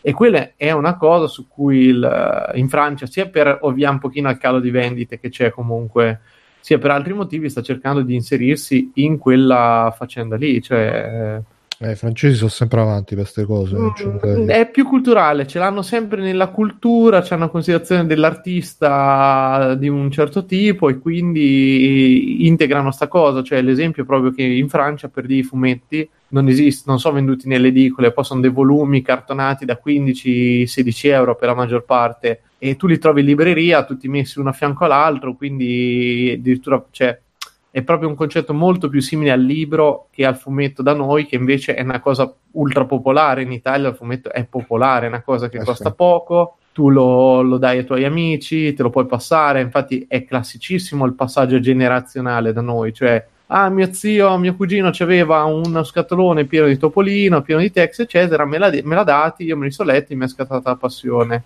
Normalmente questa è la prassi. Ma sai che a me, io avevo mio cugino che era malato per Dylan Dog, mio nonno quel Tex, uh, mio zio Martin Mister Oppa di eh, tutti. L'unico che a me effettivamente piaceva era Dylan Dog. Vabbè, quello che ti devo dire è una questione un pochino. No, no, così per, per mm, sì, stavo dicendo una cosa mia personale. All'epoca era anche sì. forse il più moderno. Sì, poi c'erano tette, culi. Eh cioè, una volta mio padre si, sca- si, si, sbagliò andammo al mare e mi comprò Scorpio, ma non aveva idea. No, Scorpio avevano la copertina e zozze, ma dentro poi stampavano fumetti, prendevano diritti qua e là e stampavano puntate, roba che girava. Sì, infatti non capivo, ero talmente piccolo che non capivo sì, tutte storie diverse. Dice, ma che cresciuto con gli Scorpio e l'anno mitici lancio story, che erano gli unici settimanali di fumetti Mm-mm. in Italia. Vabbè, comunque il discorso che volevo fare all'inizio in realtà era un altro, cioè che uh, appunto Video Girl l'ho letto a 14 anni, sono contento di averlo letto a 14 anni, un fumetto perfetto per quando c'è 14 anni. I pianti, mamma mia quando c'è 14 anni, le, le, i primi pruriti, le, i primi innamoramenti adolescenziali, eccetera, eccetera, è proprio il fumetto perfetto.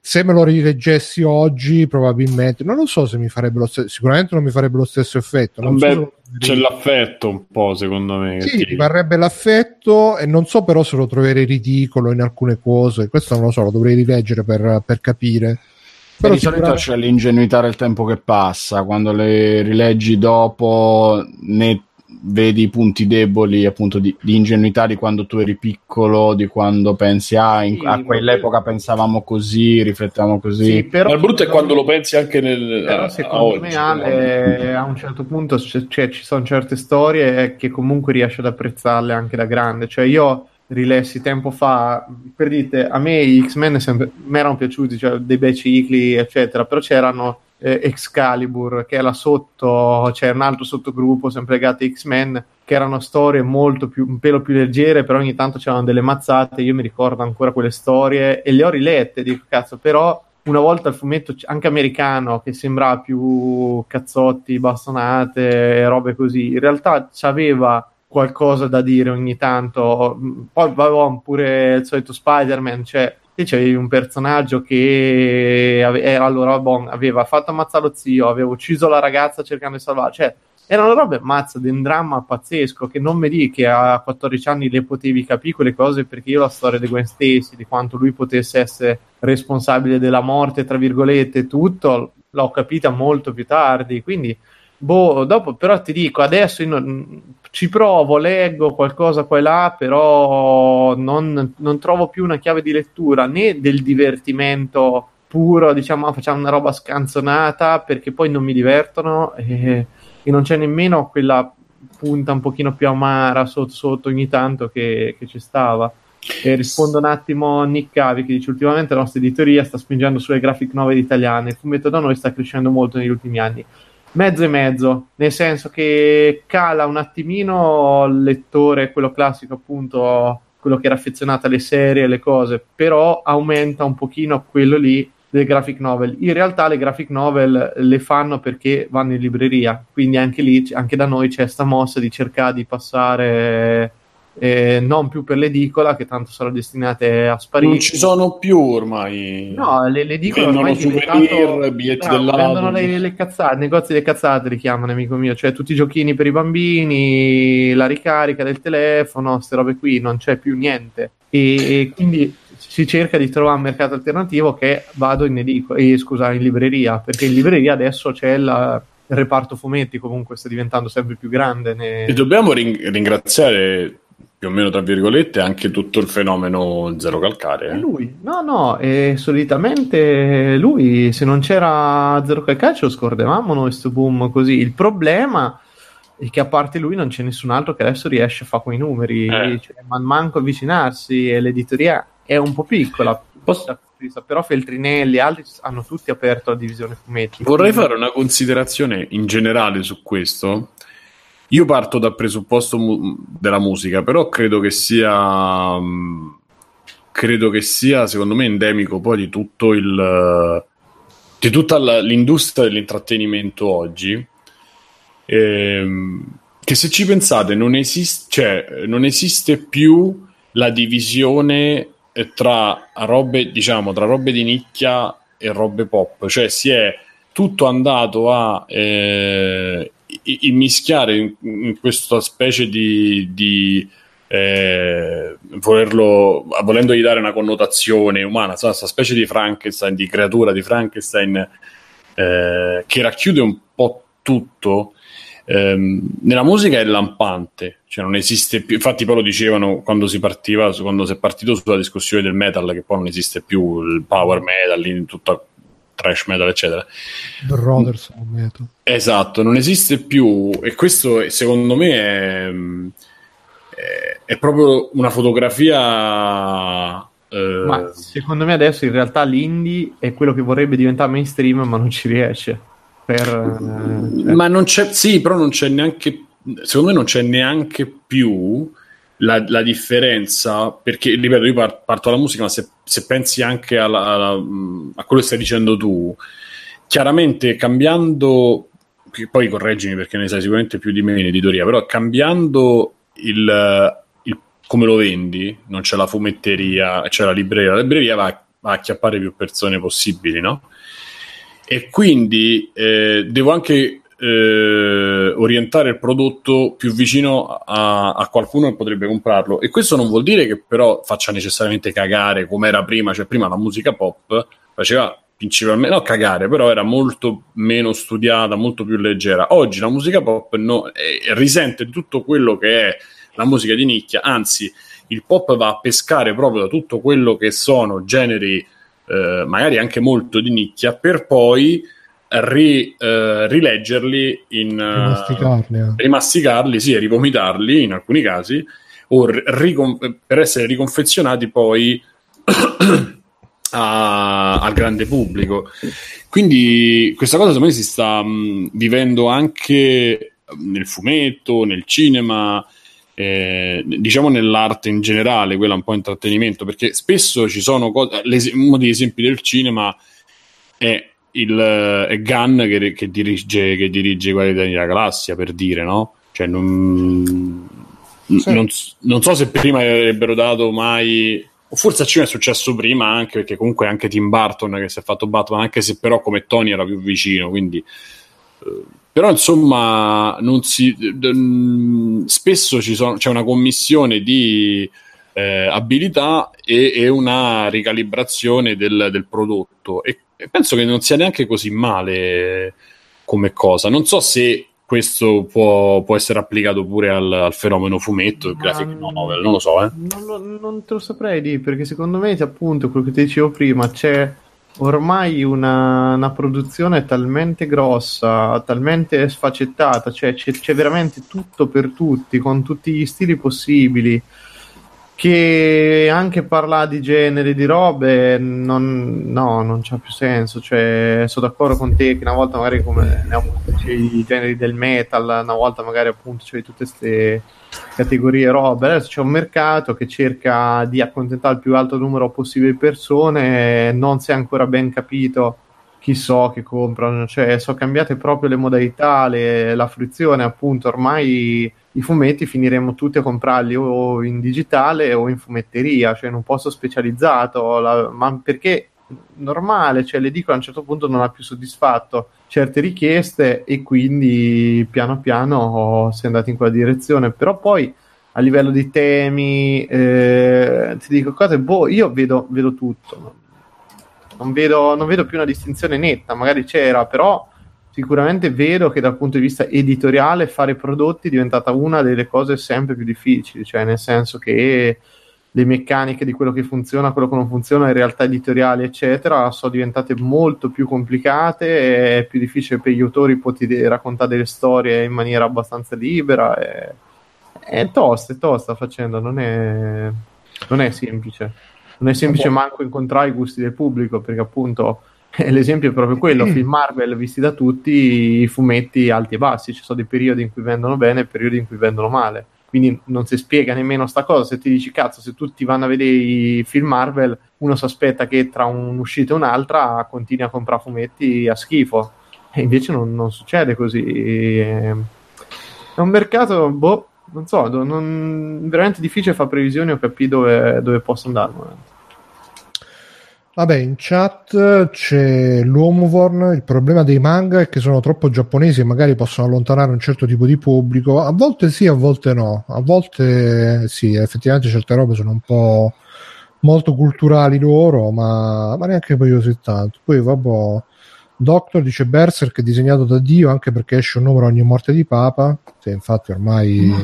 Sì, però questo è l'esempio che diceva Mirko sui francesi, cioè quello che arriva a noi comunque è sempre molto poco Mm. E, e, poi secondo me c'è anche nel disegno brutto ci deve essere un carattere. Io mi ricordo bene Fortified School che eh, era disegnato coi piedi, però era, secondo me era veramente bello. Cioè, a me piacque tantissimo. Però, però, però sai cosa? Mm, tu ragioni. Eh, allora, il discorso è sempre questo: è che è veramente difficile per una persona che non ha una formazione, un minimo artistica o qualcosa riuscì a distinguere le due cose, cioè nel senso, se di solito normalmente succede questo, la storia è bella, i disegni diventano bellissimi. La storia è una merda, se anche disegnato da Dio, i disegni non, non si caga nessuno i disegni.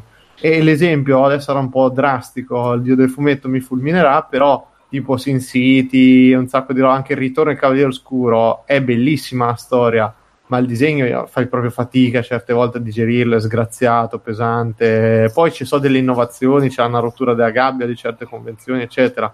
Però non è considerato un capolavoro, ci sono tantissime opere minori che nessuno si è cagato a livello di disegni, che sono dei capolavori incredibili. Eh, tipo? E ce ne so adesso, così su due piedi, non ti dico, eh, tutto quello c'è tutto quello che ha fatto Bolland eh, era un livello altissimo. Che faceva Bolland? Eh, Bolland è quello che ha fatto The Killing Joke.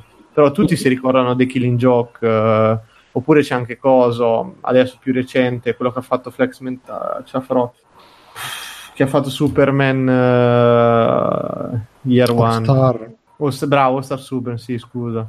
Che mi sfugge completamente il Whitley? nome. Quietly, sì, Quietly e tutto quello è il capolavoro, però guardate, è bellissimo per certe scelte, ma è sgraziato come disegno per certe cose, però è per me uno dei migliori disegnatori che ci siano.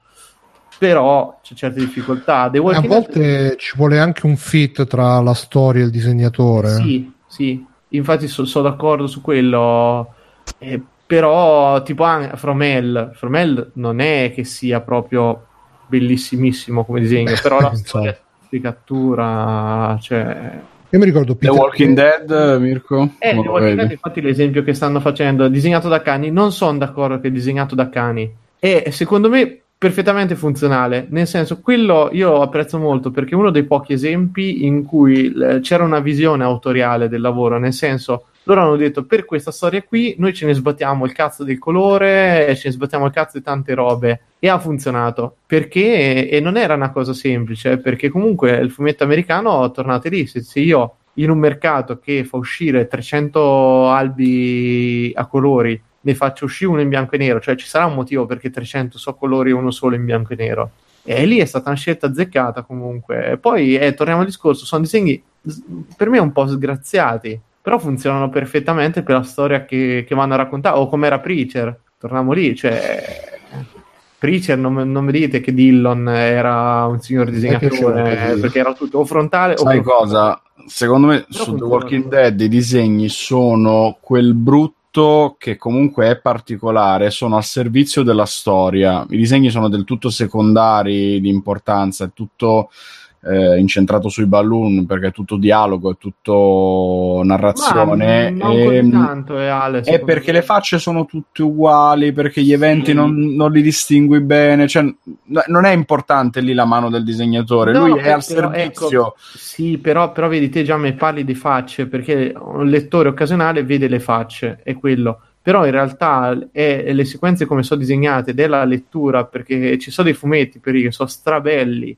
come sono disegnati, ma delle robe incredibili. Però poi non riesci a leggerli perché se vado a guardare i fotoromanzi o sono talmente disegnati carichi, pesanti, eccetera, che non seguono la, cioè non sono leggibili. Test, esatto, testo e disegno vanno su due livelli diversi, quindi e se carico il testo e carico il disegno, quando arrivi a un certo punto c'hai una pesantezza pazzesca. Io mi ricordo l'ultimo dei Metabaroni che è uscito, che è bellissimo, cioè ogni disegno è un'illustrazione, è stupendo. Però cazzo, io quando lo leggevo leggevo 10 pagine ed ero talmente proprio sovraccaricato di robe, eccetera, che non riuscivo ad andare avanti. Walking Dead, sta cosa non ti succede mai. È vero che magari ogni tanto guardi e dici, ma chi è che sta parlando? Che non capisce se è al cinese, una donna. Eh, non ti ricordi chi sì. cazzo è, infatti. Sì. Sì. Però quando ci sono le scene, quelle drammatiche, cazzo, io mi ricordo quando sparano al ragazzino senza l'occhio, cioè questo proprio... No, è bravo in quello. in prima persona è mazza, una Vero, scelta... è bravo in quello, è bravo nel rendere quelle scene, è bravo nel, nel, nel metterle in scena, scusate il pasticcio di parole, perché effettivamente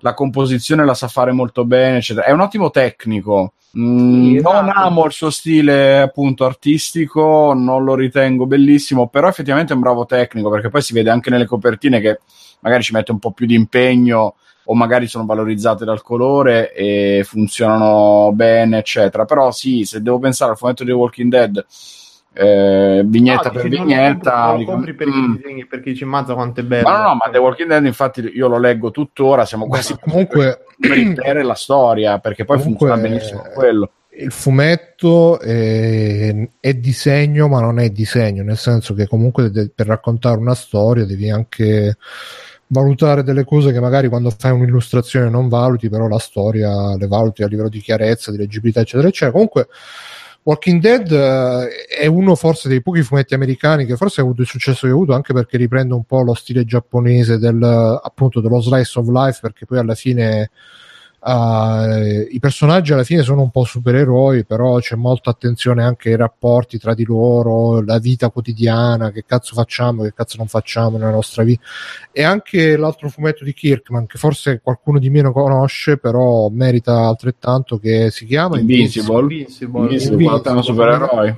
Che praticamente è Dragon Ball con i supereroi. e è molto figo, specialmente i primi archi di storie. Eh, però, però, però, vedi che dice Dragon Ball con i supereroi, non è che dici Dragon Ball è una storia dei supereroi. Eh. Eh, ma è, è, c'ha quella particolarità di essere molto la Dragon Ball nella, nello svolgimento della storia. I supereroi hanno uno stile un po' diverso nel, nell'intrecciare le storie, nel, nel proporle, eccetera, eccetera. Sei sicuro? Un po' sì, lo stile un po' mm. mi sembra diverso. Poi, vabbè, sicuramente ci saranno delle affinità eh, anche maggiori. Però, comunque, dice qua dice Black Sora, hai visto che fine ha fatto il, l'universo Ultimate della Marvel? Che eh, dice che praticamente lo stanno reinco- reincorporando sì, nell'universo normale e poi lo devono di nuovo risputare fuori, non si capisce.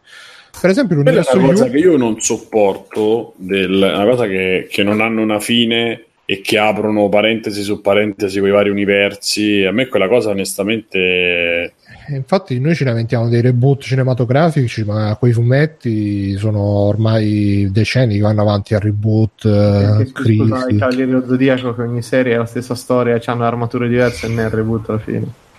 Sì, sì, no, eh, per carità, ma... Ehm... No, no, ma lo so, ma mh, lì è cominciato tutto... Però sai cosa, Mirko? È che i Cavalieri dello Zodiaco comunque hanno un inizio, una fine e poi c'è il reboot, mentre i supereroi vanno avanti, avanti, avanti, avanti, avanti, poi all'improvviso, boom, rifacciamo tutto, poi eh, boom, sì, allora, su, que- su, quello che certe cose dovrebbero da- avere una fine, io sono d'accordissimo, e che di solito è il problema poi dei giapponesi, perché i giapponesi il 90% di storie hanno un'idea stupenda uno sviluppo buono, ma dei finali che sono agghiaccianti più delle volte. Sì. Cioè, io un fenomeno come One Piece, ragazzi, in America non, non penso sia.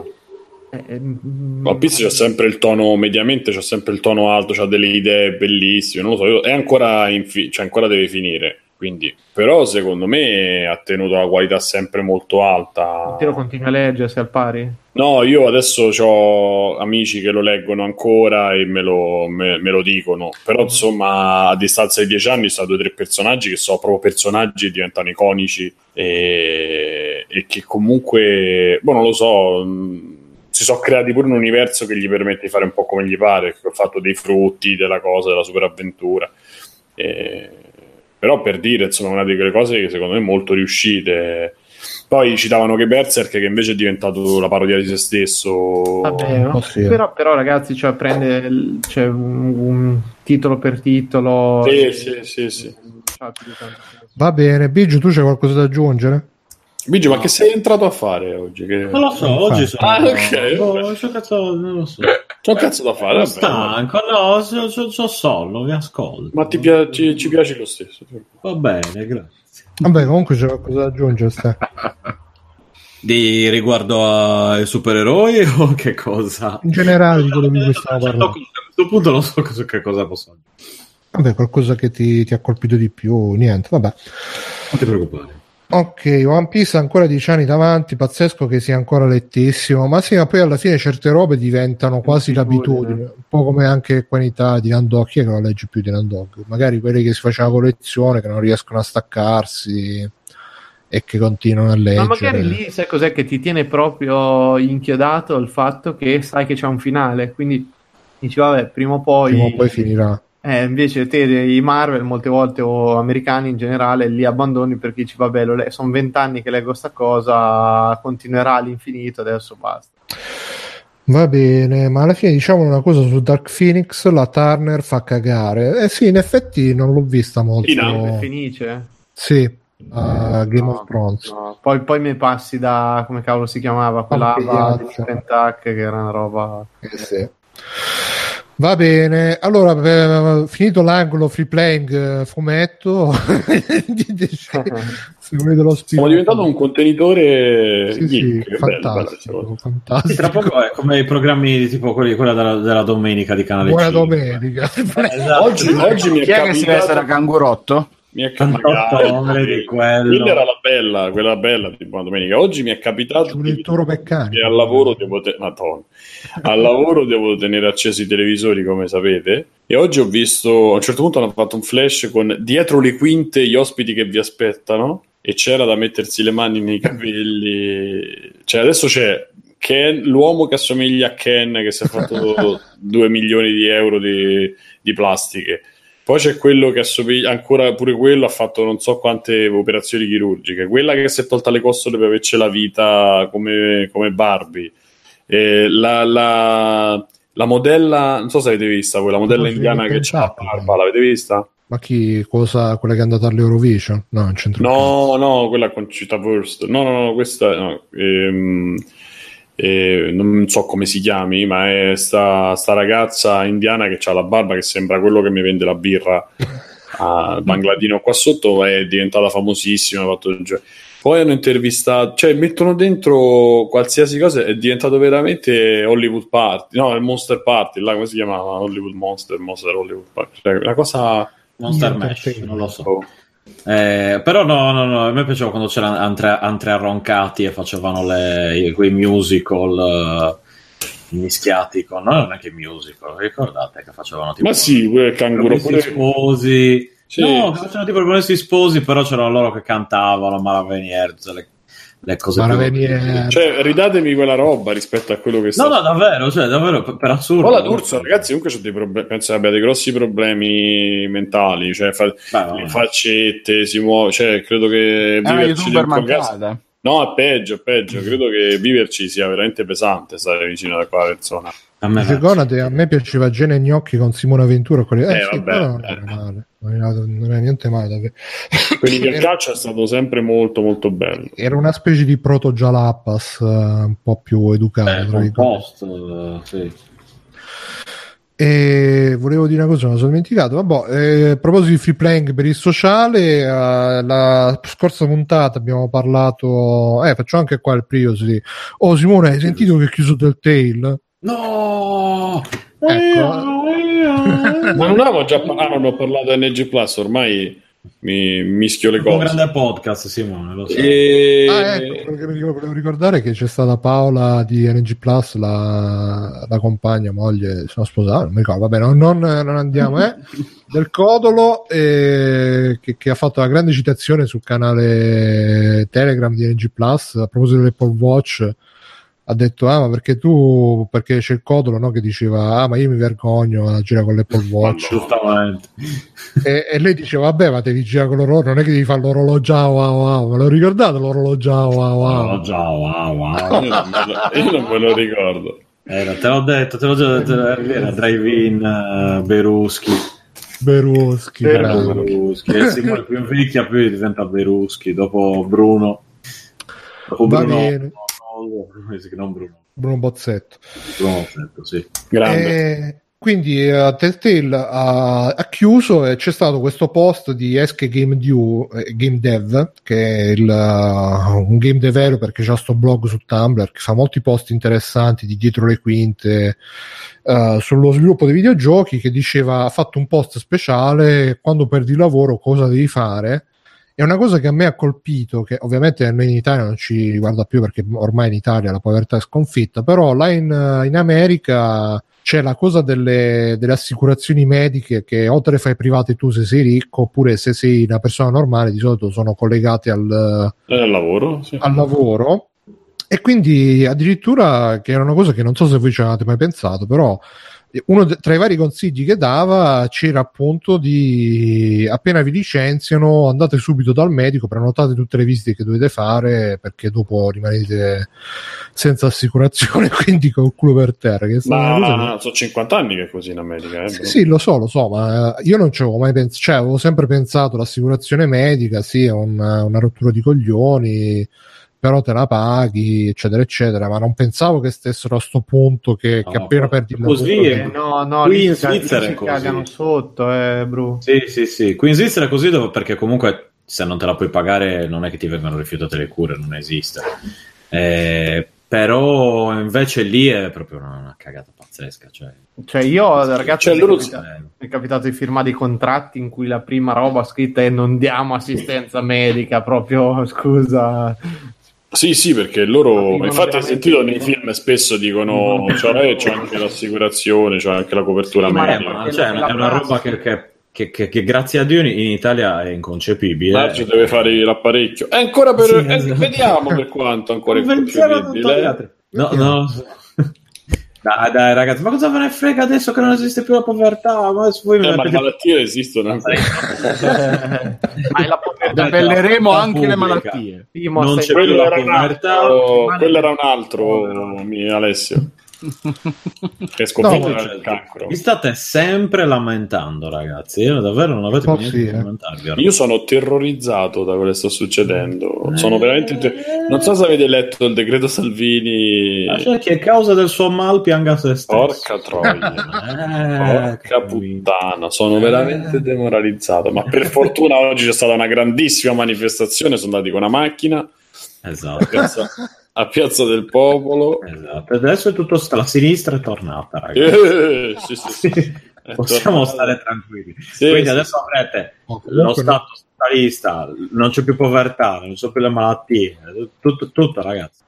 No, comunque non credo, cioè, non credo che qua in Europa arriveremo mai a quelli. Spero di no, perché comunque beh, è una tradizione europea quella dell'assistenza sanitaria, del welfare, ma magari avremo gli ospedali che, che vai in ospedale e ti prendi più malattie di quelle Siamo sempre terzi, però- io lo ripeto così. perché siamo sempre terzi nel mondo come sanità e stiamo così, eh. siamo sempre terzi nel mondo. Eh. Eh, Infatti, un po' mi preoccupa, ma dico se l'Italia è terza, allora le altre. Beh, oh, io, ragazzi, cioè, io c'avevo, sono andato, come sapete, a vivere a Londra per un periodo.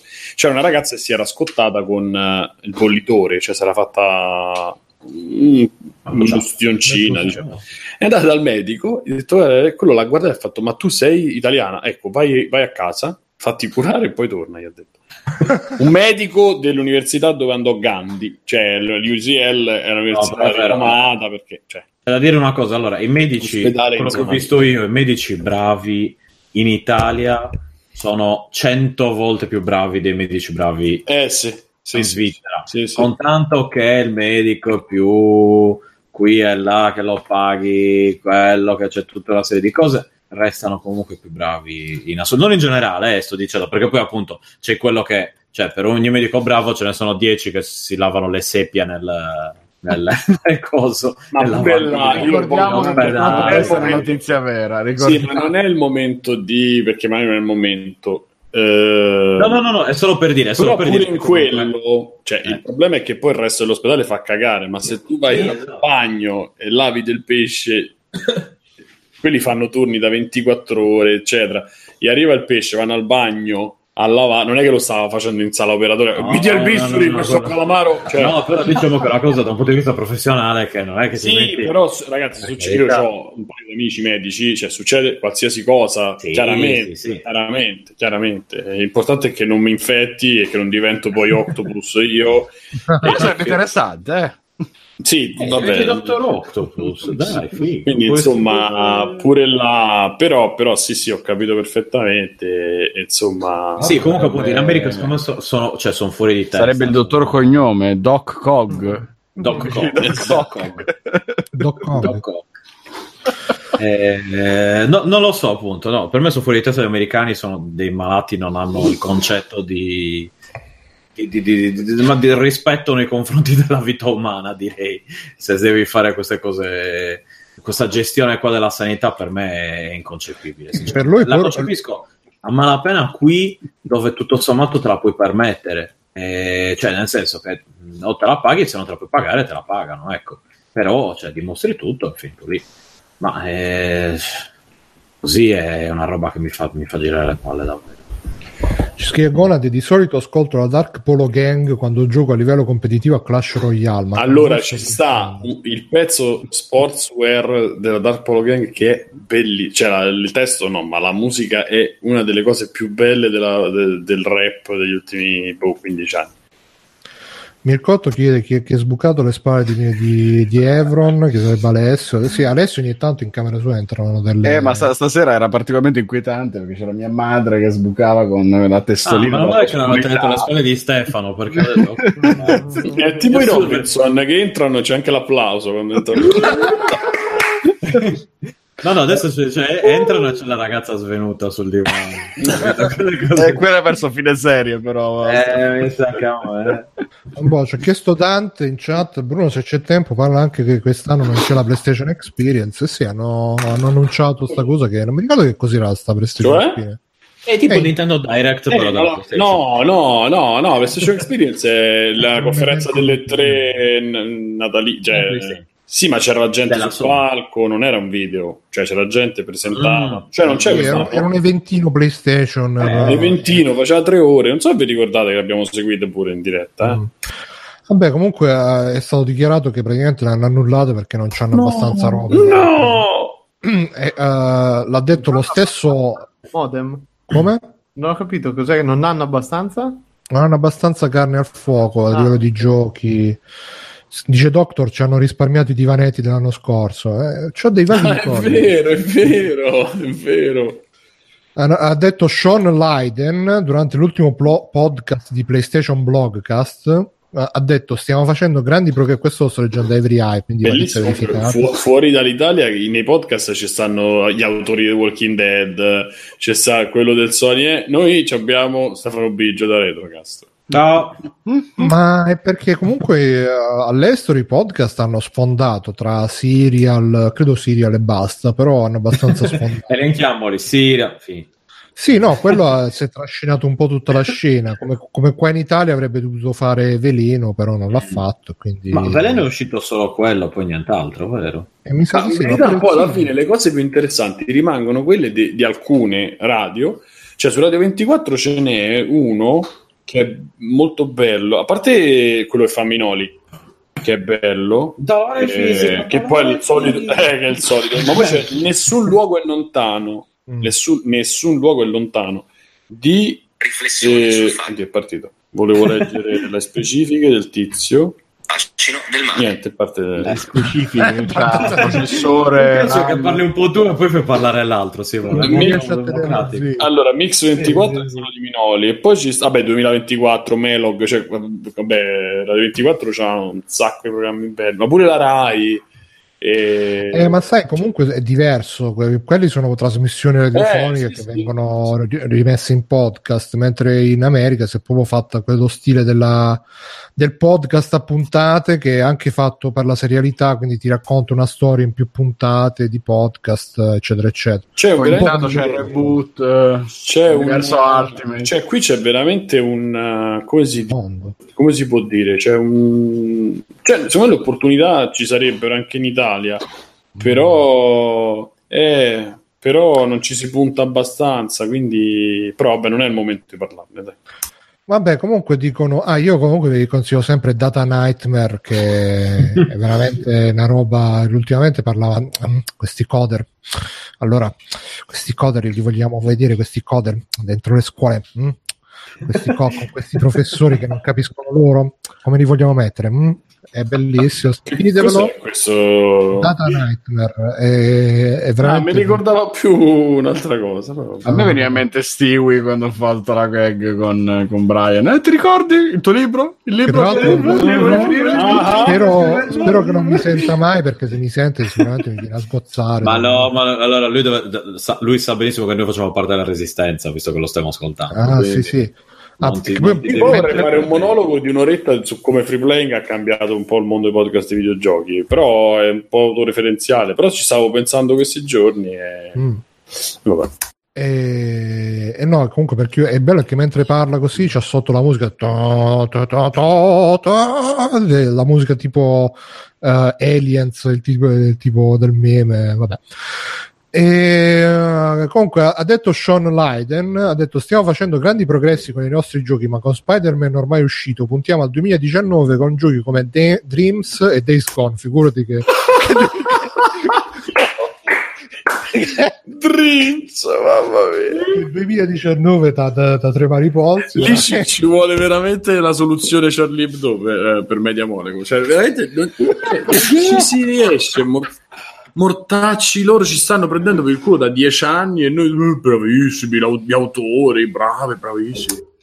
Più che altro io non ho capito cosa sta facendo Media Molecule. No, è ma Little Big Planet 2 è l'ultimo gioco No, che sta fatto facendo loro, Dreams. no? Sta facendo Dreams. Da dieci anni?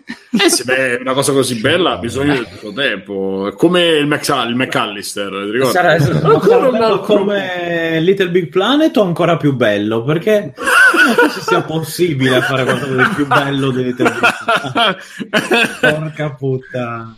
Mirko, tu te lo ricordi? Te lo ricordi? Eh, Te lo ricordi di Little Big Planet? Mi faceva, guarda, mi viene l'orticaria a pensarci. Gli sfoghi cutanei con Little Big Madonna santa, Madonna. Che santa. gioco di merda. E quell'altro è Days Gone. Days Gone io stavo vedendo anche al, te- al Tokyo Game Show ci hanno avuto l'ardire di far vedere Mezz'ora di... una- eh, di, di giocato che non è male e allora parliamone perché c'ha delle cose che non c'hanno nessuno dei giochi zombie ultimi che sono usciti però da quello che ho capito non ha storia cioè non si è capito quanto sia story driven uno di quei survival PC che, Eh, a quel punto devono morire male pure loro. Però se ci fosse un pochino di storia alla fine ci sarà dai qualche cosa single Eh, player visto, visto con cioè ehm, potrebbe essere veramente una piccola rivoluzione eh, rispetto a quello che, che è diventato uh, Last of Us. Perché Last of Us alla fine è uno sfondo quello dei- degli infetti. Mm. Non- di survival non c'è niente è molto story driven è molto film Eh, invece qua ci potrebbe essere quella cosa che c'aveva Dying Light che c'aveva e quell'altro Island lì, Dead Island, eh, che sono tutti Mm. uguali, poi quei due. Però in terza persona e con qualcosa in più, perché a me eh, non, è più figo eh, non- non è dispiaciuto quel gameplay, non so se l'avete visto. Chi l'ha No, visto? Eh, ho visto qualcosa sì, ma non, non- non- sembra male dai sembra perché alla fine i survival tutto l'onda di survival che sono usciti su PC prima e poi sono stati portati su console sono, c'hanno- sono tutti un po' sgraziati come realizzazione tecnica. Questo invece sembra un po' più curatino un po' più gioco da console e E sembra il gioco, cioè sembra proprio l'immaginario di Walking Dead, perché è beh che è facile ricordarlo, però sembra proprio quella roba lì, però con, eh, non so, il fatto della moto, il fatto, cioè ci sono delle cose, eh, degli elementi che secondo me negli altri non ci, in non ci stavano. E mh, potrebbe, potrebbe essere una, una, una, piacevole sorpresa, però se lo fanno così che tu vai avanti, accumuli roba e devi arrivare, non lo so, alla fine così, cioè un po' una palla. Se c'è una storia, ci togliamo pure st'aura di santità de, de, de, che sicuramente sarà oh, super epicus, però insomma a un certo mm. punto non lo so. Mm. Eh, vedremo quando uscirà nel 2019 il 2 e Dreams che ci rivoluzioneranno Mamma. Vabbè, comunque dice, non, avremmo, non, è, non, avremmo avuto abbastanza contenuti per portare tutta la gente in qualche posto in Nord America e fare l'evento, non vogliamo alzare eccessivamente le aspettative e poi non rispettarle, è stata una decisione difficile. Però poi dice la news che Sony comunque ha a sua disposizione altri eventi da sfruttare, come ad esempio i The Game Awards, soprattutto, eh, che quelli li aspetto veramente, con, ma li fanno prima della fine dell'anno, credo di sì. Sì, sempre a novembre mi sembra. Mm. Vediamo, ci sono notizie, cerchiamo, cerchiamo. Boh.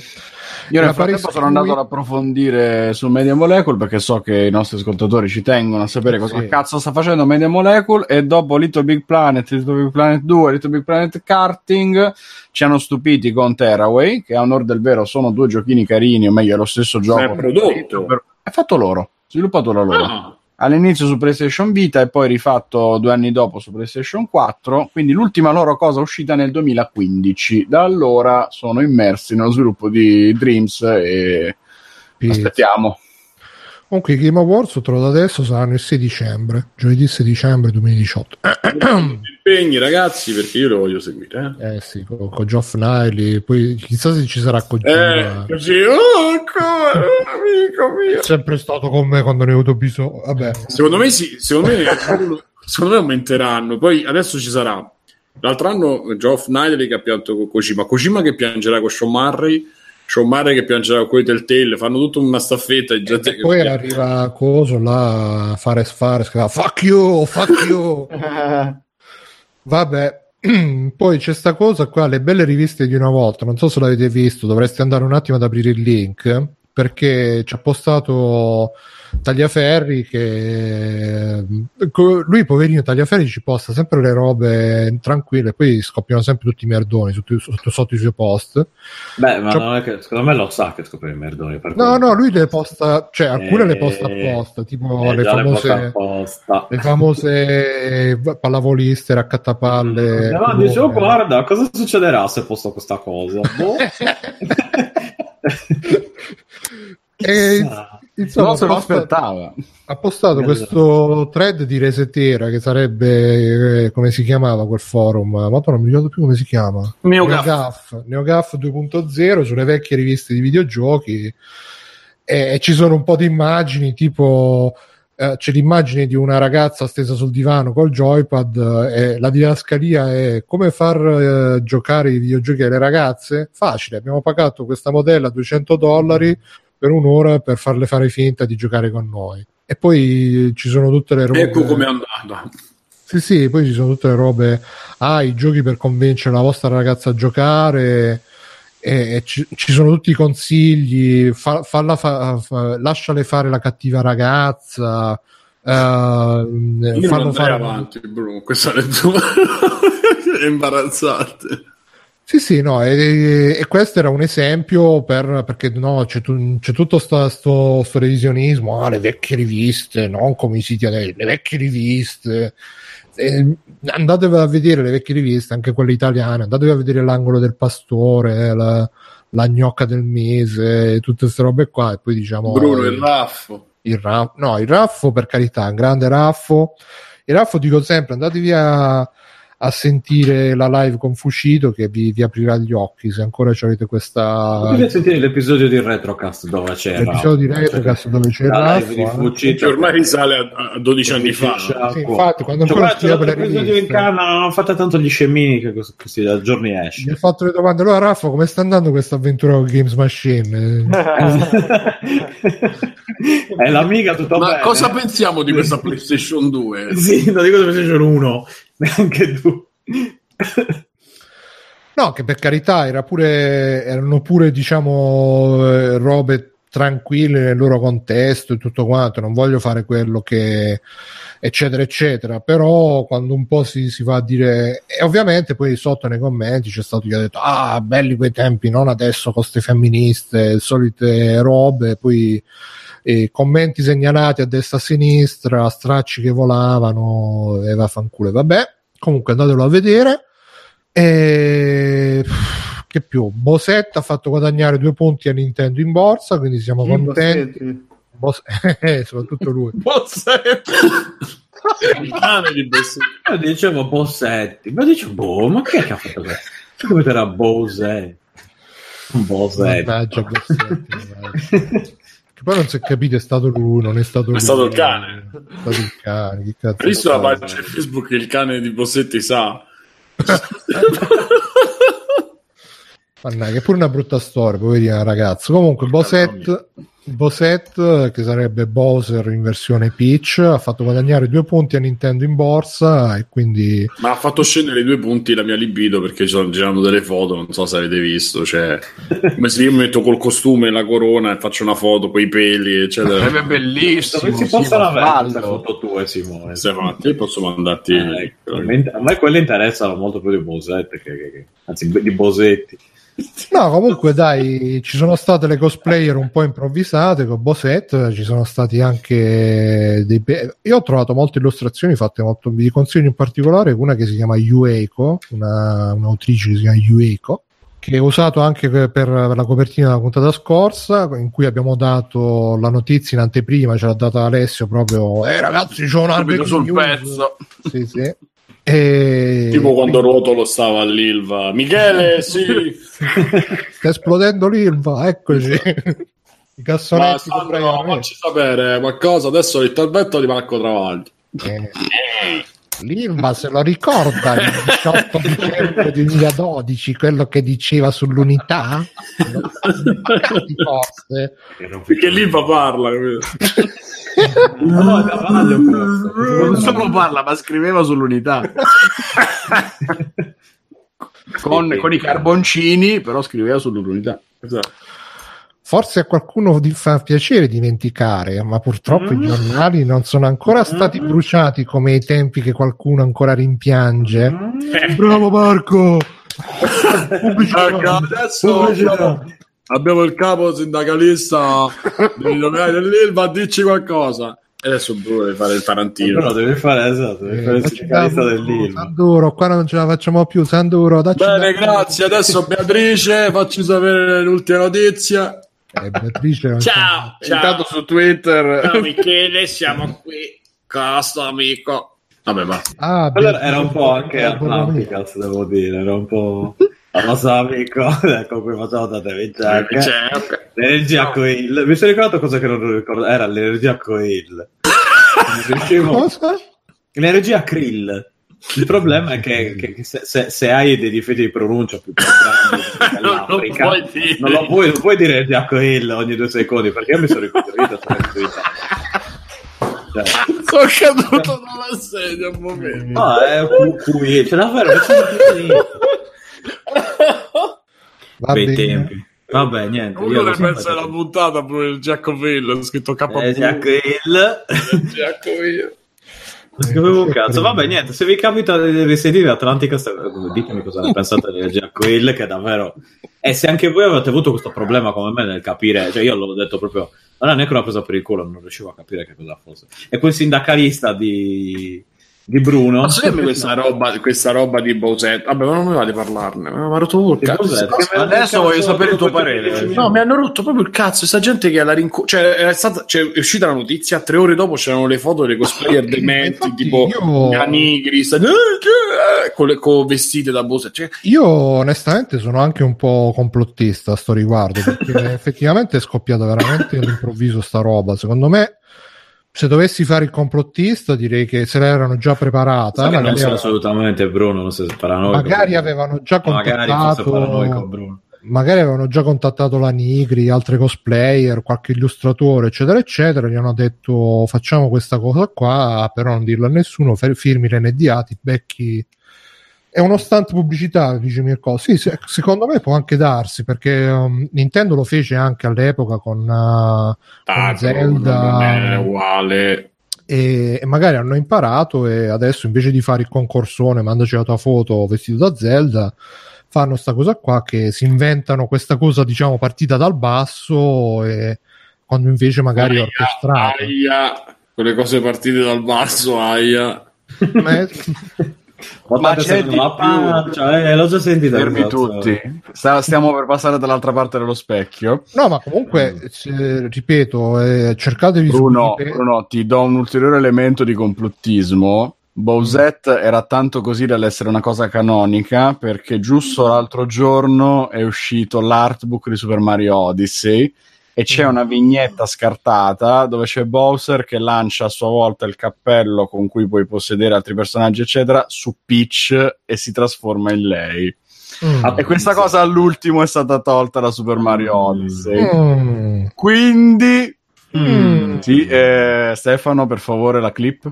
L'energia Quill? Cosa- No, dall'altra parte dello specchio, ragazzi. Siamo passati all'altra parte dello specchio, ragazzi. Dall'altra parte dello specchio. Beh, andate a sentire anche Atlanticast. Salutatevi da quello Ci mancano. Adesso c'è rimasto solo Border Knights. La- forme d'onda. Ma che ca- mica Borderlands è davvero, cioè Borderlands è senza ritegno. Forme d'onda. Madonna. Borderlands E... sarebbe da, da picchiarli con la mereo. No, non lo so. Ah, non- la mereo, ragazzi. Tra l'altro, non so se hai notato che anche con i Border Knights c'è il difetto di pancia. Sì, sì, no, ma quelle Borderlands... Io mi rifiuto... Allora, mentre Atlanticast... Io uno dei due l'ho conosciuto, è una persona normale. Ci ho pran- Sì, fatto- vabbè, pranciato insieme. normale non fa quelle cose, Bruno. sincer- Eh, Bruno, Simo, sinceramente.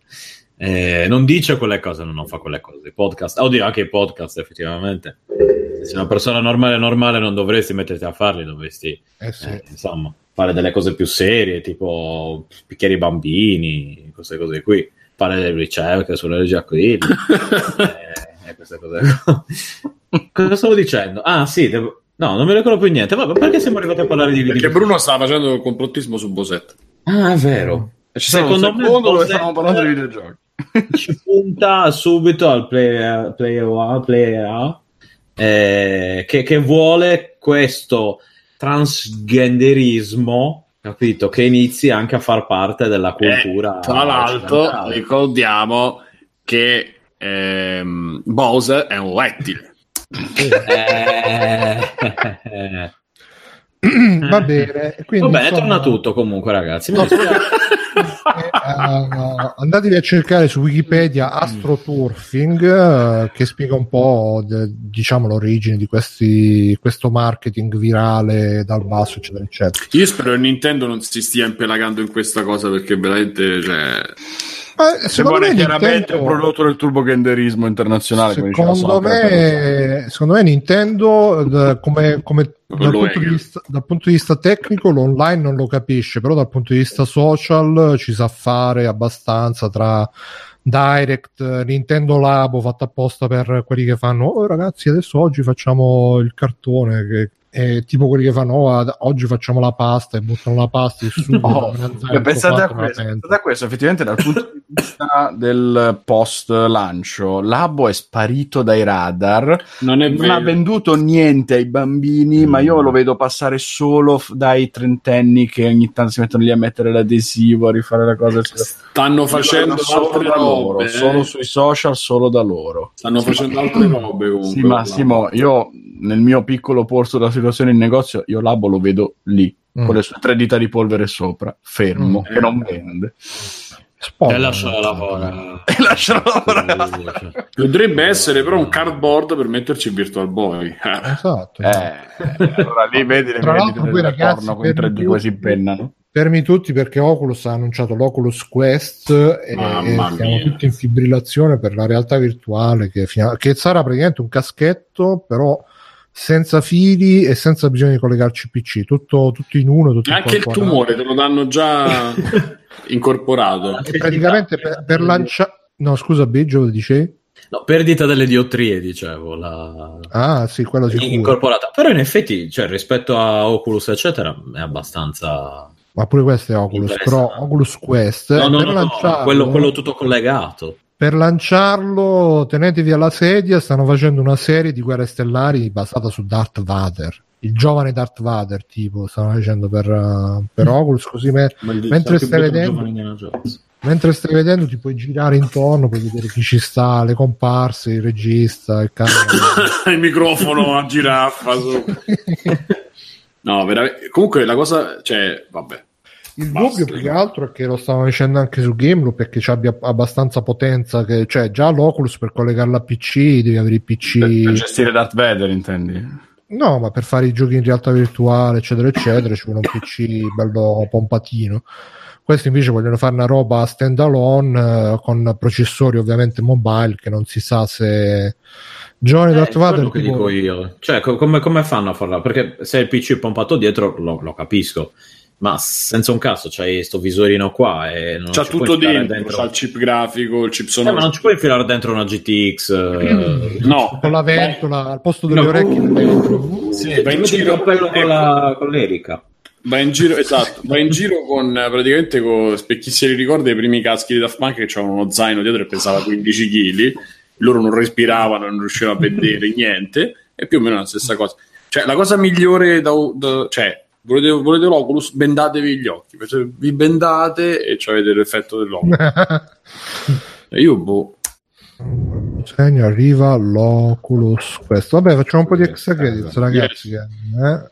Mirko inizia tu se devi andare se, se sì allora io ho visto American Vandal la seconda stagione non so se qualcun altro l'ha visto Lu, la devo vedere perché dopo la eh. prima per forza bellissima Bellissima, eh. cioè nel senso sì sì, allora vabbè riprende, allora intanto è una genialata perché eh, prende tutta la questione della prima, per chi non sapesse American Vandal la prima stagione raccontava la storia che in un college americano avevano disegnato con la bomboletta 23 cazzi sulle macchine tra studenti, insegnanti, presidi eccetera, quindi due ragazzi decidono di fare un pseudo documentario barra indagine per cercare di capire chi era stato quindi è vera sta cosa o è inventata? No, no, no, non è vera, è tutta una cazzata, però è fantastico perché il secondo infatti parte proprio su sta cosa che sembra quasi dei fratelli Cohen in cui con loro prendi, prendono per allora tutti i titoli e tutto e non ci sono scritti i nomi degli attori ma c'è scritto il nome del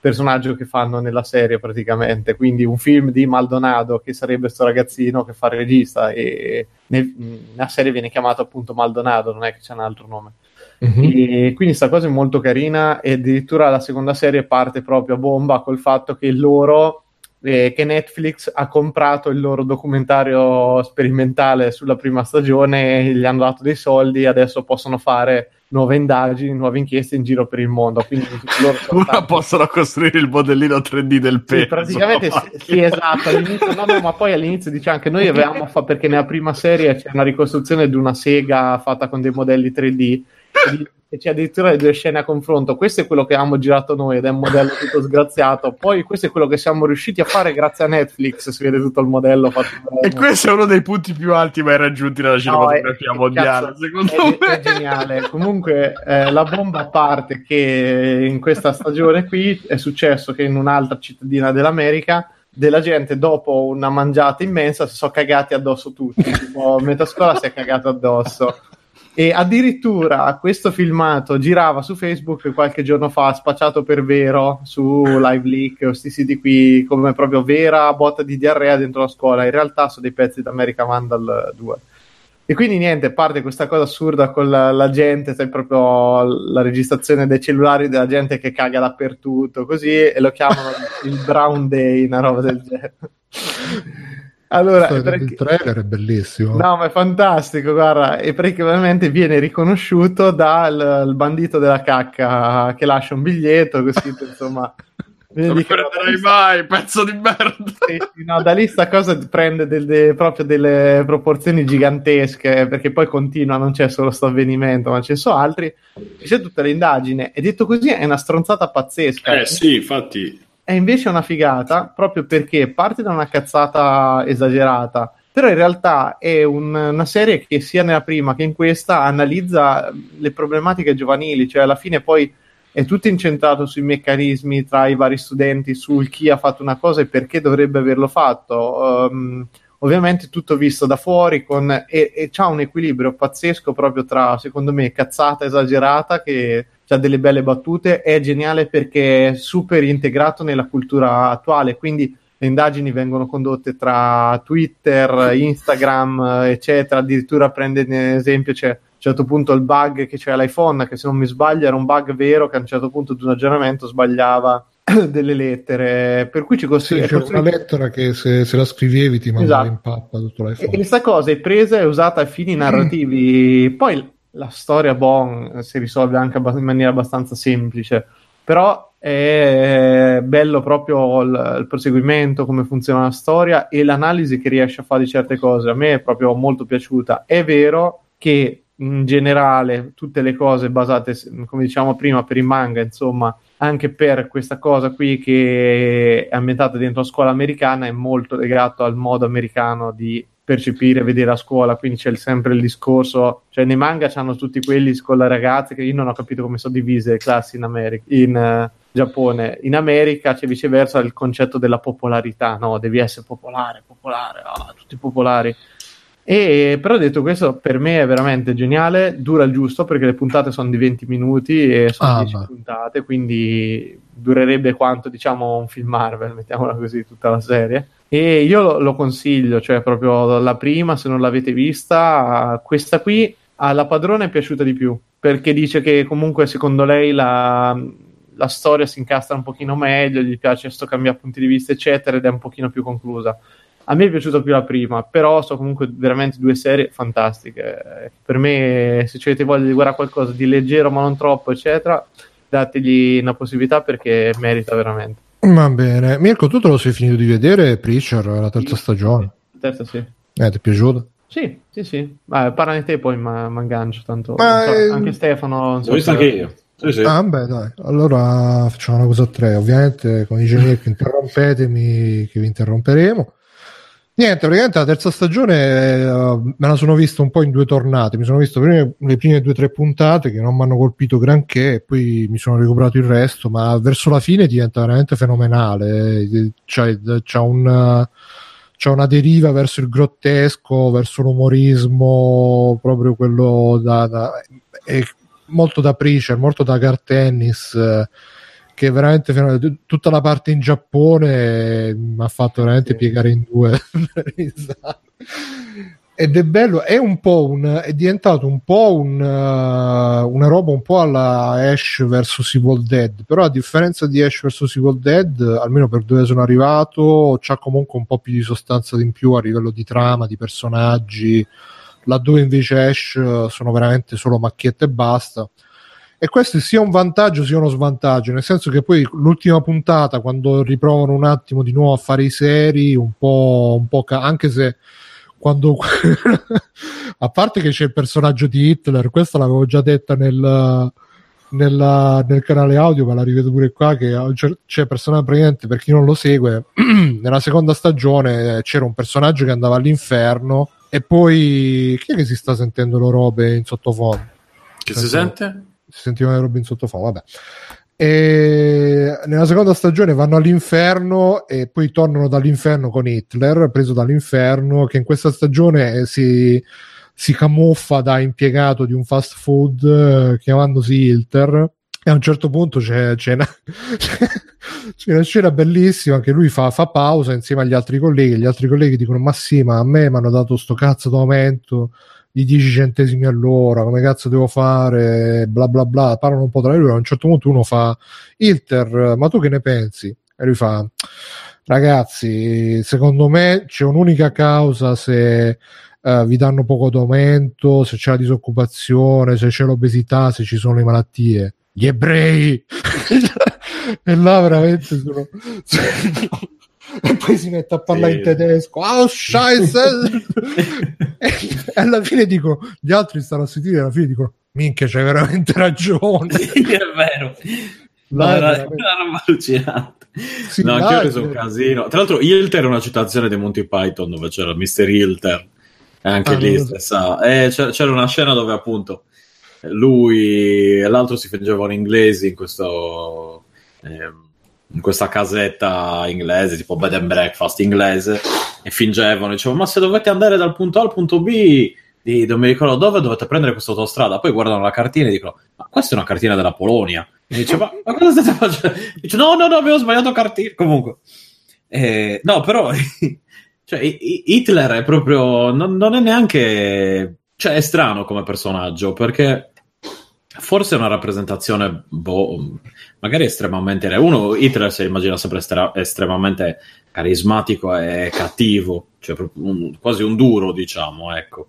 Invece lì forse è più è sì, più, no, più realistico perché è cattivo è un duro ma allo stesso tempo è un essere umano quindi sì, non, esatto c'è la scena sul passato suo che è proprio sì. ci rimani anche un po' male. Eh, è vero, la cosa no, alla fine della seconda stagione era un buono, era un buono che sì. però poi alla fine c'era quella specie di caduta, però sostanzialmente ti fanno sim- ma è bellissimo pure alla fine quando vanno ad aiutarlo e mm. ci sono le milizie e c'è quello col cappellino rosso Make America Great Again è veramente stupendo. Però no, poi appunto l'hanno aggiornato, cioè Preacher l'hanno, hanno fatto, hanno fatto un lavorone. Hanno fatto un lavorone perché hanno, hanno ripreso le atmosfere del fumetto senza seguirle appunto poi noi ogni tanto eh, dobbiamo fare il telefilm di The Witcher mettono Siri negra qua hanno messo Tulip ne- vabbè negra mulatta nessuno ha detto niente perché perché alla fine hanno sono riusciti a riprendere il che poi è la cosa migliore da fare perché se lo riprendi paro paro il fumetto alla fine sai già che cosa ti devi aspettare che cosa no diventa anche una palla. Qua invece svirgolano abbastanza per cui ritrovi l'atmosfera del fumetto ritrovi l'elemento grottesco l'elemento eh, un po' anche l'amore no, per questa situazione un po' al limite dell'assurdo però non ricoppiato pari pari, ci sono quel, quel, minimo di differenze di robe che te lo rendono interessante per vedere dove andranno a parare. Tra l'altro qui Hitler appunto non c'è, tutta la storia anche del vampiro è molto diversa, cioè molto, molto espansa anche rispetto al fumetto. Non è un capolavoro quella, però... Eh, però pure là con tutta la... trovata un po' più debole questa terza stagione. Sì, che è un, è un po' scollegato col fatto che Cassidy si è allontanato dal gruppo e quindi si sono un po' eh, allontanate tra di loro le varie storyline, però, ma anche il personaggio di Star, quando c'è il tizio là che si mette a parlare con lui e lui ti, si tira fuori il cellulare, aspetta, e fa sì pronto. Sì, no, scusa. vabbè, Star è proprio il personaggio che ruba la scena ogni volta che c'è, cazzo, l'attore è bravissimo, poi c'ha ste parti, ma assurdo proprio sopra le righe, poi è bello, a me piace proprio il rapporto che c'è tra lui e Jesse, che sembra una volta che alla fine sono uguali, che non si sa mai che cazzo aspettate né dall'uno né dall'altro. No, ma è, come serie è geniale, a me piace, cioè anche lì perché non sai mai cosa aspettarti poi dalla serie, dici che direzione prende, cosa può succedere, quindi secondo me è sempre molto piacevole comunque eh, seguirla. Sì, sì, tutte le robe quando, quando stanno lui uh, Coso e l'alto padre veramente incredibile. Quando fa eh, tu che cosa hai fatto? Boh, mi tiro uno schiaffo. Alto padre, come ti permetti lo consiglio veramente se, se non ve lo siete se non ve lo siete visto, se l'avete abbandonato magari dopo la prima serie vi, la prima serie era molto si prendeva molto sul serio qua invece piano piano stanno andando più sulle atmosfere del fumetto, più sul, sul, grottesco, sul ridicolo ed è veramente uno spettacolo, ve la consiglio, consiglio, straconsiglio. Vabbè, Stefano, occhio che hai lasciato il, il microfono aperto, c'è qualcun sì, altro? Che... sto lottando con i conigli adesso. Eh, poveri conigli. Stefano, c'è qualche extra credits? Qual sì, ma devo finire di lottare con i conigli perché ne ho uno nuovo e... Come? E non ci dice niente? Eh, sta ancora in prova. Come si chiama? Non, non ha ancora un nome. Eh, vabbè, dagli un Chiamerò Bruno Barbera, anche se no. Eh, Sarebbe bello Bruno Bordello. Bruno, Bruno, Bruno Bordello, Bruno Barbe... Vabbè, vado lì perché sennò si fanno a pezzi, poi torno tra poco. Vabbè, spegni il microfono. No, no, spengo il microfono, vi sento. You, you are in the wrong neighborhood, gli ha fatto. Eh, più o meno, più o meno. Questa è casa mia. Mentre case... una dei quattro che diceva ma qual era questa cosa The Preacher il telefilm di Preacher non c'era questa cosa e anche il, il coniglietto di Stefano e non lo so eh, Simone vuoi andare tu? E va bene, va bene, io posso farne pure 3-4. No, ce n'ho, in verità ce n'ho uno, uno bello, nuovo, tutto bello, tutto nuovo, e l'altro è, ehm, è la chiusura di Spider-Man. Sono praticamente al, diciamo, al boss finale, insomma, le fasi molto finali, finali. Quindi, Mirko, a breve te lo, te lo mando. Vabbè, tranquillo. E, allora, velocemente su Spider-Man confermo più o meno tutto quello che, che ho detto nelle, nelle puntate successi- eh, precedenti. Però, però c'è da dire che, eh, come temevo e come pensavo, eh, se, se fosse durato mh, boh, sette ore sarebbe stato un, un, veramente un gioco discreto, un bel gioco. Eh, anche sopra la sufficienza, diciamo, per quello che mi riguarda. Quando fai è una cosa che io soffro tanto e quindi me ne accorgo abbastanza facilmente. Quando vuoi allungare il brodo in maniera così estenuante, ehm, crolla tutto il resto e tutta diciamo, la tensione e la voglia di andare avanti. Perché ehm, in sostanza mh, le, le, ci sono, a parte le missioni, quelle più action di, di menare, di, di girare per la città, Uh, le attività collaterali eh, secondo me sono completamente orpelli, cioè sono proprio posticce e sono anche fatte male, nel senso che finché devi fotografare le zone, ok, finché devi, uh, che ne so, raccogliere i zaini può essere divertente, poi il resto è semplicemente un motivo. Eh, per farti girare la città, per farti continuare l'azione che alla fine viene meglio, che è quella di girare con le ragnatele, saltare da un palazzo all'altro. E... Però non dà veramente un cazzo né a livello di gioco né a livello di, eh, boh, di storia, a livello di soddisfazione. È veramente soltanto cazzeggiare perché che tu devi andare a cercare le nubi eh, inquinanti in giro per la città e saltarci dentro non ha senso. Tu, mi pare pure i piccioni a un certo punto devi recuperare. Eh, cioè, veramente quella roba è, è, mondezza pura. Insieme alle zone, alle zone, alle parti stealth che fai con due o tre personaggi che non sono Spider-Man. Ehm, Mary Jane, tipo. Mary Jane è un negro. Eh, vabbè, il negro è Miles, chiaramente.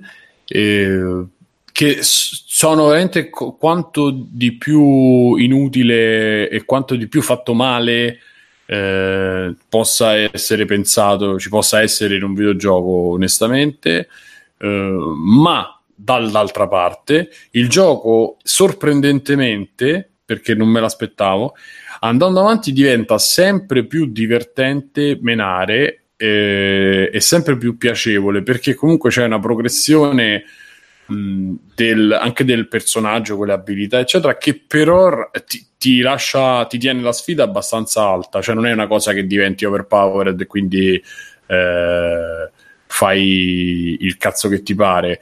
Rimane, mh, rimane comunque eh, un livello, cioè, sì, diciamo un livello di difficoltà soddisfacente eh, e e che ti, ti, restituisce comunque la grandiosità, sen- senso di, grandios- di, grandezza, di grandiosità. Quindi devo dire, da quel punto di vista, non pensavo sfaccasse, invece, invece mi è piaciuto e anche a livello di non lo so perché, o forse lo so, perché, perché la parte centrale è, è, riempita di filler, di trama e di appunto di gameplay.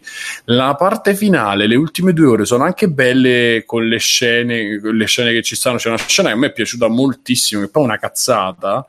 C'è uno scambio di messaggi tra lui e Mary Jane però è fatta ed è comunque si incastra poi con la storia principale, con quello che fai ed è veramente carino. Cioè, è strano che nessuno ci abbia pensato in un film perché veramente è, è, è proprio bella, bella, mi è piaciuta tanto.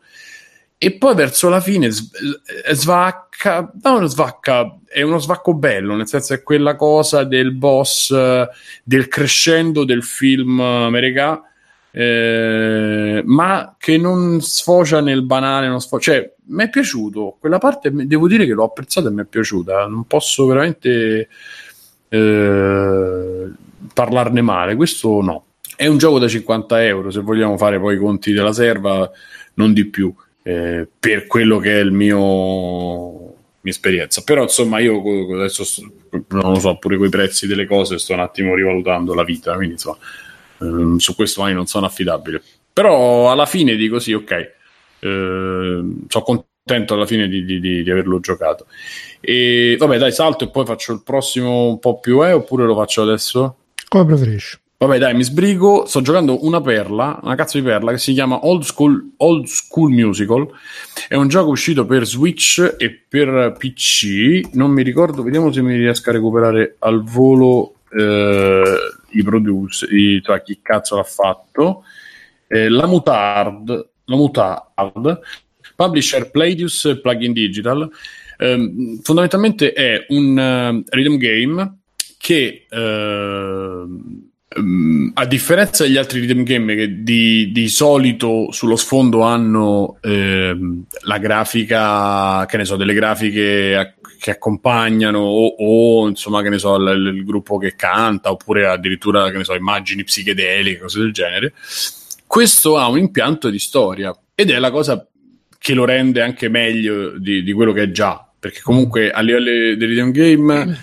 Ehm, la particolarità è che so tutte musiche chiptune praticamente, però chiptune di artisti famosi o comunque della scena chiptune eh, che hanno fatto delle tracce appositamente per il gioco e credo ci sia pure qualcosa di, di originale insomma loro. Eh, ma la cosa molto particolare è che um, il gioco praticamente eh, si svolge senza che voi lo tocchiate, nel senso voi fate le vostre la, la, la, la vostra partita, il suono, insomma, suonate per dirla in eh, termini di G. Sì, esatto. Voi premete i tasti a tempo, ecco, insomma, fate il gioco, però sotto le scene sono scene da videogioco che va avanti. E la storia è molto allora è semplice. Eh, praticamente ci sono due fratelli che sono sembrano due fogli di carta, uno più basso e uno più alto. Ricordano molto praticamente coso Meat uh, di Super Meat Boy. Il pupazzetto mm. di Super Meat Boy va bianco e poi ce n'è un altro più alto che però ha le stesse fattezze fisiche che vengono allenati da ragazzini da questa mother, che questa mamma che praticamente però è un tondo che ha il rossetto e le mutande a differenza di loro e li allena ad andare a tempo. Praticamente il tutorial è uh, questo incipit, uh, cioè è, è, spiegato tramite questo incipit, cioè um, lo fai tramite questo incipit. Um, perché la mamma dice dovete essere pronti per quando se succederà qualcosa a difendervi eh, perché mai non ci sarò perché insomma c'è tutta una, eh, una supercazzola per dirti che ti devi allenare e tu ti alleni e praticamente fai il tutorial. Da lì partono praticamente per un motivo eh, che sono dei glitch, praticamente il mondo dove loro vivono comincia a avere dei glitch, per cui si vedono tutti i difetti dei giochi che non funzionavano, di quando soffiavi sulla cartuccia, le, le grafiche storte, sghembe, eh, le, le, i colori che, che, saltano, tutto quello che, che abbiamo visto negli anni dei videogiochi, specialmente quelli più vecchi. E, ehm, e, sono questo nulla come il nulla della storia infinita che avanza e che distrugge il mondo. Quindi loro per salvare eh, questo, questo, mondo prendono e saltano da mondo a mondo si ritrovano in un hub centrale che ti porta in vari mondi come era Mario 64 e come poi insomma eccetera eccetera e, e ogni mondo è un mondo di un videogioco famoso quindi si si parte da Pokémon, che è quello dove fai il tutorial, si passa per Zelda il primo, dopo si fa adesso crono, non mi ricordo tutti cronologicamente però ci sta che so Metal Gear quello per MSX e NES poi si fa Outrun che però diventa Road Rush perché ci sono dei, dei motociclisti che ti vengono a menare. Eh, ci sta Mega Man le tartarughe ninja c'è tutto quello che uno che più o meno ha 30 anni più o meno insomma. È molto figa come idea comunque. L'idea è molto molto figa e, e quindi tu che ne so nel, nel quadro de... e poi la cosa figa spesso almeno mi sono accorto che riprendono i temi principali cioè scimmiottano un po' il tema del gioco per fare poi cose nuove nel senso che io l'ho giocato tanto le tartarughe ninja per dire su, su Atari e mi ricordo che la musica richiama un po' quella Eh, a un certo punto c'è proprio Tetris, c'è una versione rifatta di Tetris bellissima, mentre dietro c'è tipo Retype, uh, una cosa del genere, perché poi diventa pure appunto sparatutto, bullet ballettel, eccetera.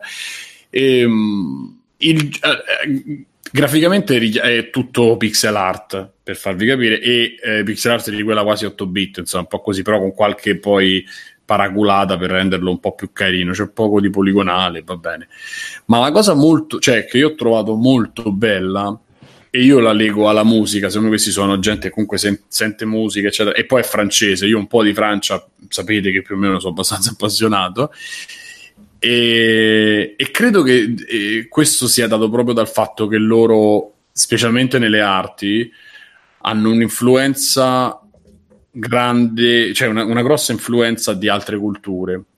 E in più eh, deri- questa cosa deriva dal fatto che eh, da loro, per una questione eh, anche di leggi, perché non so se sapete, l'avevo già detto forse, che mh, in Francia devono passare in radio c'è una percentuale di musica francese ed- edita in Francia e prodotta in Francia eh, che deve passare per legge. Non mi ricordo se il 50, il 60 o il 70%, non mi ricordo. E quindi praticamente c'è un'attenzione a, alla produzione della musica di tutti i generi, perché poi devi riempire palinsesti, devi riempire le radio, eccetera. Eh, quindi ehm, questa cosa eh, mischiato al fatto che loro sono ormai penso più di 100 anni, eh, molto di più, però insomma diciamo nell'età moderna almeno 100 anni che sono influenzati da tutte le nazioni, specialmente Francia, e sì, specialmente Africa e, e tutto quello che ne consegue, che ehm, secondo me la cultura black, quella che è stata la cultura black, senza continua campionamenti, rielaborazioni, ce l'hanno proprio dentro. E quindi questa... Eh, questa eh, eh, rielaborazione, riproduzione, il principio del campione del tempo, eccetera, si, e viene applicata anche al gioco, non solo alla musica. E quindi loro fanno un videogioco che eh, mischia eh, anche a livello solo visivo quello che sono stati i loro giochi preferiti, sovrapponendoli, mischiandoli, rilavorandoli e facendo diventare cose nuove. Cioè, dicevo, un esempio, uno degli esempi rampanti è il quadro di Outrun. Il quadro di Outrun è Outrun, cioè tu prendi la macchina e corri perché devi arrivare a questa città e la giustificazione è che in Neon City, io non so in Neon City che gioco è o che film, onestamente mi ricordo che c'è. Di loro. Eh? Mi sa che se lo sono inventati loro. Ah, ok, vabbè, pensavo fosse un riferimento anche quello. Devono arrivare a sta Neon City che c'è la mamma, perché loro la mamma sparisce mentre questi glitch cominciano a mangiarsi il mondo. Quindi cercano fanno sta gara in macchina, ma la gara in sì, macchina... No, eh? se Neon City era un film tipo eh, Mad Max del 91. Ah, ecco, vedi. Okay. C'è un film che si chiama così, però non, non so se siano collegate. Vabbè, ma è solo un pretesto per dire dobbiamo sì, andare sì, là. Sì, Praticamente però loro ci devono andare perché litigano con dei mus- motociclisti e devono scappare, quindi il principio è Outrun, però Outrun è che loro scappano, fino a che a un certo punto i motociclisti arrivano e li cominciano a menare sulla, sulla, sul livello, cioè su quello che è la grafica di Outrun, e quindi gli menano, e però quello, quello si chiama Roberto, non mi ricordo, il, il, motociclista, e poi comincia a fare tutte le battute del cazzo e capiscono che è un cretino, perché poi tutto ha le, le frasette sotto mm. con... Uh, il sottotitolo, non è che è parlato, ci proprio scritto soltanto la battuta. A un certo punto si fermano, finisce la benzina e si fermano in una stazione di, ser- di servizio dove c'è Sid, che è il famoso personaggio che ritorna in Final Fantasy, che mm-hmm. però è vestito come quella di Final Fantasy XV, quella figa, però è un vecchio, è un vecchio con i baffi. E, e quindi è, è, fatto tutto così ogni volta che c'è un, un dialogo, un personaggio nuovo, e mischiano queste cose e le, le elaborano. Quindi praticamente mentre voi eh, fate le cose a tempo e, e graficamente è eh, un pallino al centro e i tasti si gioca solo praticamente con il Joy-Con destro, con i tasti e con i dorsali sopra, perché a un certo punto le sezioni si mischiano o quelle su giù, destra, sinistra, cioè Y, A, B e X, e poi ci sono gli L e R, gli L e R superiori. Eh, e quindi praticamente questo è quello che fate voi con i tassi, ma dietro succedono queste cose. Infatti, certe volte per l'attenzione ti perdi un po' di cose.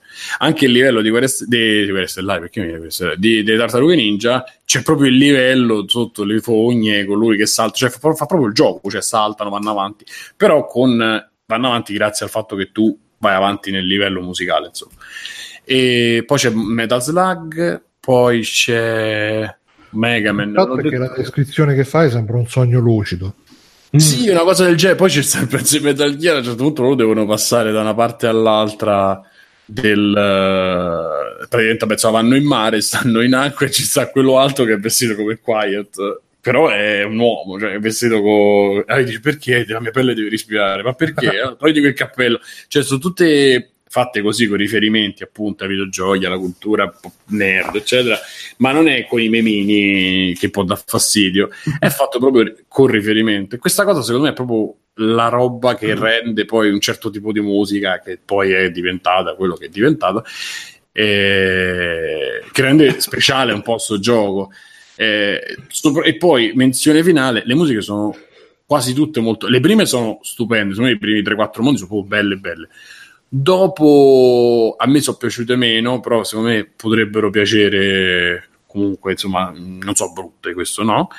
E adesso sono arrivato a un momento dove c'è il game over e succede una cosa che non ho ben capito. A un certo punto, però, cominciano a chiacchierare. Cioè, nel mondo di, di, di Metal Slug non si gioca mai a tempo di musica, ma c'è, lo esplori proprio, c'è stato tutto ed è strutturato come i, come il mondo, i mondi di come cazzo si chiama Guacamili. Cioè, in, in, in, mm. così che salti in, in, sopra e vai a parlare con la gente, eppure là è misto, di, c'è sta di tutto, gente che c'è sta quello di Fez, c'è, sta, c'è un po' di tutto più o meno, insomma. E, non so dove vuole andare a parare perché è come se io l'avessi finito perché mi è arrivato il game over, però poi loro sono andati avanti. Non vi sto a spiegare poi come finisce la storia, anche perché è una trama stupida, insomma.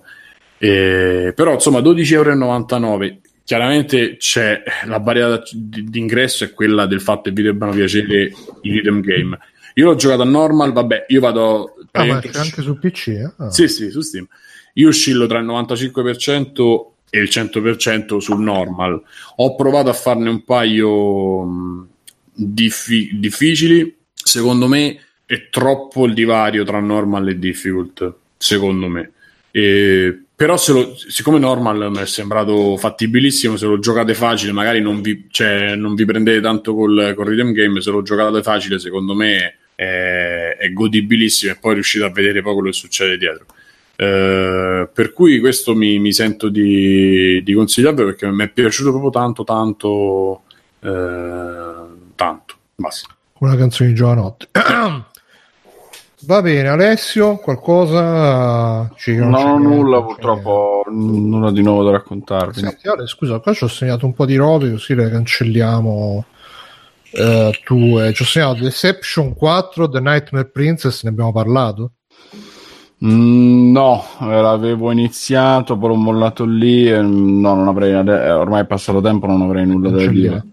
Deadpool cancelliamo, anche se l'hai visto. Parks Recreation stagione 4 l'hai finita? Sì, sì, sì, sto alla sesta.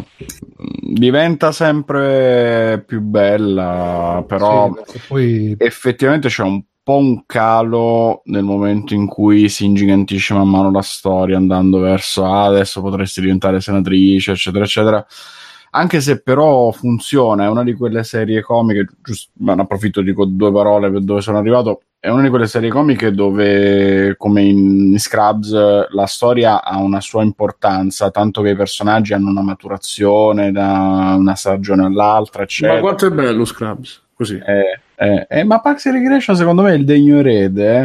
tanti elementi... Lo vedrò, però... No, non raggiunge mai mm. i picchi però come serie comedy piacevole, okay. leggera, tranquilla, eccetera, con tanti personaggi più o meno simpatici che, a cui ti affezioni, che fanno ridere anche semplicemente con la cazzatina, la scenetta, lo sfogo oiroso eh, o le situazioni assurde, specialmente riguardanti Tom e vabbè.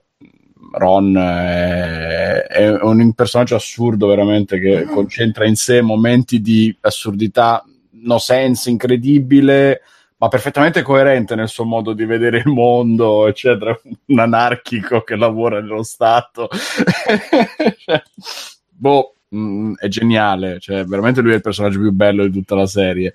Eh, diventa a un certo punto forse un po' fastidioso il reiterare continuamente il fatto che Leslie adori e ami tantissimo il suo fidanzato.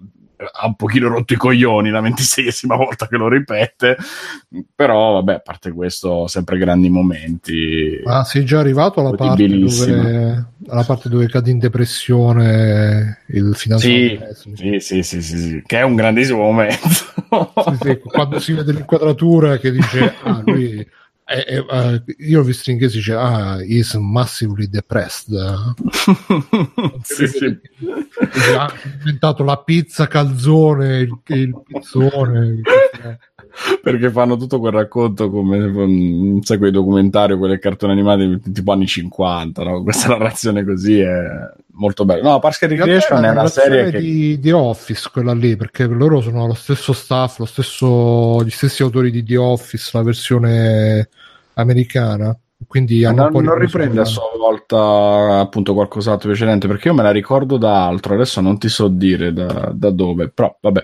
Eh, Parks and Recreation in sostanza è una serie che consiglio ancora caldissimamente. Non l'ho ancora finita perché appunto sto avendo poco tempo purtroppo per fare vedere e giocare però sono a sei stagioni che non, non, rimpiango minimamente, anzi ce ne fossero di più di serie così che ti vuoi vedere una cosa leggera, te la vedi senza sì, problemi. sì, e anzi ha dei momenti in cui ti sorprende proprio con la risata di sfogo che non, non ti aspetti e all'improvviso arriva una stronzata, una, una situazione assurda eh, bella, bella, bella. È su Amazon Prime Video, per cui probabilmente chi è iscritto a Amazon Prime, e ce n'è di gente iscritta a Amazon Prime, eh, lo potete vedere tranquillamente dagli streaming. Prime. Esatto.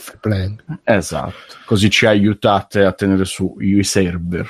Sì, sì, che se ne cadono sì, sì, Tra l'altro, negli ultimi giorni ho fatto, sì, sì, no, ho fatto tanti lavori ai server. Adesso dovrebbero andare molto più veloce il sito di Freeplay perché c'era praticamente una roba di spammer che passavano attraverso free playing e quindi facevano tipo 200-300 visualizzazioni al secondo che poi almeno me le avesse contate queste visualizzazioni manco me le contava il sito. Però faceva 200-300 visualizzazioni al, al secondo e il sito stava sempre tutto imputtanito e, non sapevo questa cosa me ne sono accorto per caso. Ho, sono corso a, a rimedi adesso dovrebbe funzionare meglio più meglio assai.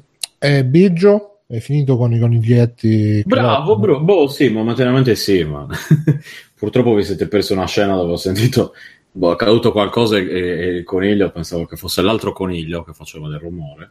E quindi si è lanciato nell'altra camera facendo un verso che era tipo. E, mi chiedo come sia possibile che, che un coniglio abbai più o meno no, no, faceva... è normale fanno questi versi quando sono incazzati mm. Boh, vabbè, animali pazzi, non c'è problema. E dove trovarli? Cosa ho visto? Eh? animali pazzi e dove trovarli? Dove trovarli? A casa mia. Padroni di animali pazzi e animali pazzi. Un po' di tutto. Comunque, io invece ho deciso, mi sono preso il coraggio due mani e ho guardato solo una storia di Star Wars. Ah. Eh, eh. E niente, eh, boh. Un Qua da sé ti senti bene? Eh, eh, il, mio, il, mio, giudizio eh, eh, non è male, è ciò che posso dire. non lo so, allora diciamo che me lo aspettavo ancora più brutto perché non c'è mai il limite al peggio, ma Faccio non è ecco. Francesco già. No, no, ecco, non è stato brutto come gli ultimi Jedi dove davvero mi mettevo le mani in faccia e mi, mi veniva da piangere. E in questo caso era solo brutto e proprio le citazioni che dovevano che ce le devi mettere per forza. Tutto citazione, tutto citazione. ogni due scene c'era una citazione. Una cazzo di citazione dopo l'altra e così ti detto ricordi? La strizzatina d'occhio la strizzatina d'occhio di GG eh, se, ma con, condividi che sono citazioni cioè che servono semplicemente a giustificare perché ti stanno raccontando sta roba sì, cioè, non... cioè è proprio quel prendiamo quei puntini lì eh, esatto, esatto, esatto. e usiamoli per scrivere questa storia perché sennò non sappiamo che cazzo dobbiamo scrivere. cioè, allora, togliendo tutte le citazioni e il fatto che debbano. Eh, sì, in effetti è come se avessero preso tutto quello che, che dicevano solo nei vari eh, Guerre Stellari, li, l'avessero messo in un film in modo da giustificare tutto ciò che, che aveva detto a suo tempo. Eh, che secondo me è una cagata come idea perché Mm, Insomma, eh, non puoi basare un film su, su- su- un- sul lavoro fatto degli- da altre persone. Non è una cosa di Recchioni, capito? Cioè, eh, È sempre vivi la storia che ha fatto i parsec in tre parsec di parsec. Eh no, Esatto. la, la Kessler Run in 12 parsec, eh, eccetera, eccetera. Eh, va bene, è quello. Ma tolto quella cosa lì che, io- ecco, se avessero fatto come unica citazione alle cose vecchie quella, ci stava anche alla fine. Però anche tutte le cose tire invece che dire ah, you have a bad feeling about this, dice ah, you have a good feeling about this a un certo punto. Eh, sono tutte le, le stronzate, cosa. Poi c'è il personaggio di, di- di come si chiede, di cosa di Lando, Childish Gambino, come cacchio si chiamava l'attore lì, che è di un fastidio allucinante che l'avrei ucciso ogni mezzo secondo. Eh, mentre invece Lando dopo è doppio giochista, eccetera, però non, non è fastidioso, ecco, mettiamola così. Eh, quello era proprio il negro bifolco arricchito, capito? Non, no, non- non mi piace, non mi piace. Con i denti d'oro. Sì, poi ecco, la cosa positiva è che non hanno più, cioè almeno i personaggi qui non sono completamente assessuati, è già qualcosa, cioè ci sono gli uomini che sembrano degli uomini, le donne che sembrano delle donne, e Ah, questo è positivo, non c'è finalmente. l'effetto, eh, come si chiama, Daisy, che, che, boh, che è un tipo, La capito? cugina Daisy. Esatto, la cugina Daisy o l'altro, come si chiama, Ki- Kylo Ren, eccetera, che sembrano tutti un po', eh, un po' sterilizzati, diciamo, un po' castrati, un po' poco, boh, li, li ho, li ho trovati sempre poco... Beh, c'è Lando, il giovane Lando vestito da pappone americano nero degli anni 70, che gli mancano gli, anellino- gli anelloni e il catenozzo d'oro ed è a posto. eh. E il cappello con la piuma, non Il dimenticare. cappello con la piuma, scusami. No, ma quello appunto, nel- nelle cose, in effetti Lando eh, in certi momenti anche del- de- dei vecchi era vestito così, cioè da negro degli anni 70. Eh, tu, negro nero, stava perché come l'ha lo fatto- vesti, scusa. No, no, ma infatti, cioè, negli anni 70 era che l'ho vestito. Io ho troppo il ricordo di Turk vestito da Lando, vabbè. Ma ci stava, forse ci stava, cioè, ci stava meglio lui, non lo so. Che... Com'è che si chiama l'attore di Lando? Donald Cioè, Glover. mi ricordo c'è il Gambino, ma non... No, Ah, ah, ecco, dice Punk D che Non quindi solo... Scusa Mirko? È Donald Glover, l'attore di... Glover. Ah, sì, ecco, sì, sì, Glover. No, diceva Punk D che è, è tipo Pixar uh, It Didn't Happen, nel senso che sto film ti fa vedere tutte le robe altrimenti non sono successe. Ah, sì, ma non, è un punto, co- come forse aveva detto anche Alessio, non c'era bisogno. Cioè, No, la infatti. cosa bella era proprio immaginarsele così, che cosa sarà questo, cosa sarà quello. Se poi proprio uno voleva rompersi le palle, guarda, ci sono tanti di quei libri, canon, non canon, Fumetti, eh. eh, qualche fumetto, eccetera, che un pochino ti spiegava la, la- la storia di Han Solo. Questa- Cioè, questa, un modo di espandere in maniera meno imbarazzante. que- questa è quel- la bruttissima tendenza degli americani di doverti fare un film per ogni cagata perché non riescono a lasciare lì il buco, il non detto, la cosa sfumata e quindi devono farla per forza precisa e, e, lecca- e pulitina e leccatina. Perché Rogue One alla fine parte da una frase e ci monta su una storia interessante anche che non esisteva prima e che ha una sua dignità Sì, sì, sì. perché No, prende il gruppo è già, Esatto. è già fatto molto meglio No, ma a me, a me Rogue One è piaciuto. eh, che funziona è i piaciuto, l'ho visto volentieri e l'ho rivisto volentieri. Quindi non, niente da dire su quello. Finale la dignità di Rogue. One secondo me sta nell'espandere quello che è un piccolo dettaglio dei film vecchi di Guerre Stellari e dargli effettivamente corpo con ma com'è possibile che la morte nera aveva il suo difetto del cazzo ma Eh, com'è esatto, possibile esatto, che ce l'hanno fa com'è possibile e ti fa vedere lo sforzo incredibile che ha portato alcuni personaggi a consegnare le chiavi della speranza a, eh, alla principessa Leia e a portare poi a episodio 4 perfetto storia Sì, esatto, ma non è che tutto autoconclusiva il che film è, costellato da riferimenti a delle frasi che sono state dette. A no, grazie a Charlie, Dio, cioè- no. Cioè, cioè, quel minimo, Sì, sì, ma il minimo di strizzatina d'occhio che fa Rogue One Eh, è che c'è ok. Darth Vader. Que- questo è. Perché questo ovviamente fa subito drizzare il cazzo. Io avevo il feeling è quello eh... di dare il colpo in testa. Eh, però appunto, ma non è, no, esatto, non è una roba lì. Qui il film, questo film è tutto strizzatine d'occhio. E, e tu dici, ma vabbè, almeno non, appunto, non è brutto come gli ultimi Jedi, che davvero era anche un po' noioso. Ma li, li Beh, no, ma anche questo qua è un po' noioso, devo dire, in certe parti. È un altro film che se stava a durare un'ora sarebbe stato meglio. Io l'ho visto al cinema a tre quarti mi stavo rompendo il cazzo. Grazie a Dio non, non, non, mi sono avvicinato, ho detto no, questo giro sempre visti tutti al cinema, ma ho detto questo giro secondo me è troppo persino per me. Io non ho, non ho grossi problemi. Eh, però, cioè, almeno per andare a vedere cioè, certi film. Però dopo l'ultimo Jedi, gli ultimi Jedi mi sono proprio... Provavo imbarazzo. No, è un po', un po' sì. Cioè... No, non è che mi sono arreso. Chissà, vediamo come sarà il prossimo. Spero che, ecco... Il fatto che... No, è l'ultima speranza. La stop. Ehm, il punto è che magari adesso, considerando che il film ha fatto un po' di flop, magari ci stanno un po' più attenti su certe cose, vedendo che a differenza di, di quelli della Marvel, forse devono essere un po' più oculati su certe cose e quindi non possono scegliere di, di gestire tutto alla stessa maniera, ecco, cioè di far uscire dal calderone tutte quelle cose lì in quella maniera lì è un mondo, un universo, un immaginario, secondo me, troppo diverso rispetto a quello dei supereroi per poter fare la stessa operazione di iper uh, uh, di, di, di, di, flooding, come, se, come dite voi. Mm. Di far uscire tre film all'anno. Merda, eh, esatto, cioè di far di riempire il, il, cinema costantemente con i loro film non si può fare secondo me su Guerre Stellari e in generale con la, con la fantascienza perché e davvero lì ti rompi la palla in una maniera esagerata. Con i supereroi puoi inventarti la qualunque.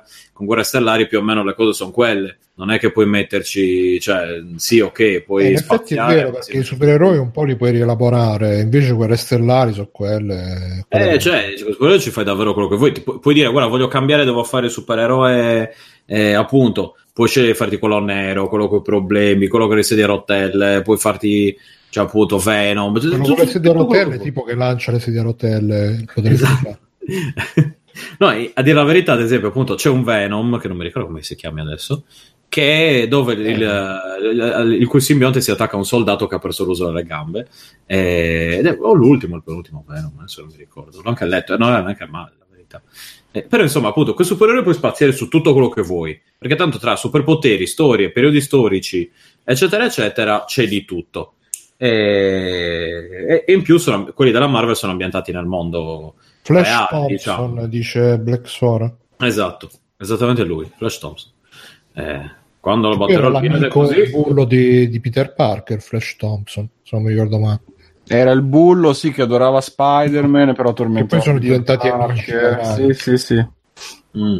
Comunque il mio commento preferito è quello di Gonade che ha scritto Io non l'ho mai visto uno Star Wars, ma sentirne parlare è ancora più terribile che vederlo. Lo Star Wars nuovo o lo Star Wars vecchio? Oh, oh, aspetta, vecchio, vecchio, vecchio. Il primo, la prima trilogia va vista, dai. No, quelli sì. Eh, ma appunto, io ho visto come fenomeno di costume lo puoi vedere tutto. Sì. Mo non stiamo parlando di film Marvel, insomma, stiamo parlando. Allora, io guardo tutto, i film Marvel, mi guardo anche quelli di Guerra Stellari, no, non c'è nessun problema, ah, tranne quando le cose sono davvero brutte, come eh, gli ultimi Jedi, come Solo, come Black Panther e tutte quelle cagate lì, cioè c'è, c'è un limite alla decenza. Come diceva Faso, riferito ad altri film, abbiate un po' di coscienza per la brava gente che va al cinema, i vostri film.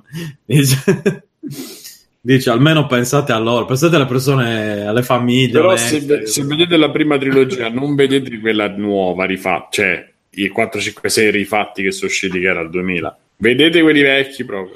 Ah, mi eh, sa che quelli vecchi originali non si trovano manco più, tipo sono difficilissimi da recuperare. Eh, bisogna guardare la non mi ricordo se era quella brutta la special edition. Li avevano quella... ristampati in DVD anni fa in una versione con la copertina mi sa argento. Esatto. Che non aveva no, gli effetti bisogna... aggiunti dopo. No, non era quello degli ultimi col Blu-ray. State lontani da quello, da IT rifatto per il ventesimo anniversario. No, no, no, quelli lascia stare, lascia stare. C'è davvero imbarazzo. Cioè, vedi, no, ma tipo che George Lucas ha fatto ritirare tutte le copie, ha fatto bruciare le videocassette vecchie. No, no, ma poi, no, ma guarda che poi, se non erro, ha fatto quella versione super carica e poi hanno rifatto la versione togliendo quelle cose di nuovo. Cioè, Sì, facendo sì. una specie di via di mezzo tra la special edition e quella che è uscita in, in VHS anche e in Laserdisc, formato che tutti, che tutti abbiamo in casa. Certo. E c'è chi non ne ha 5. Io, io, vabbè, quella è un'altra questione.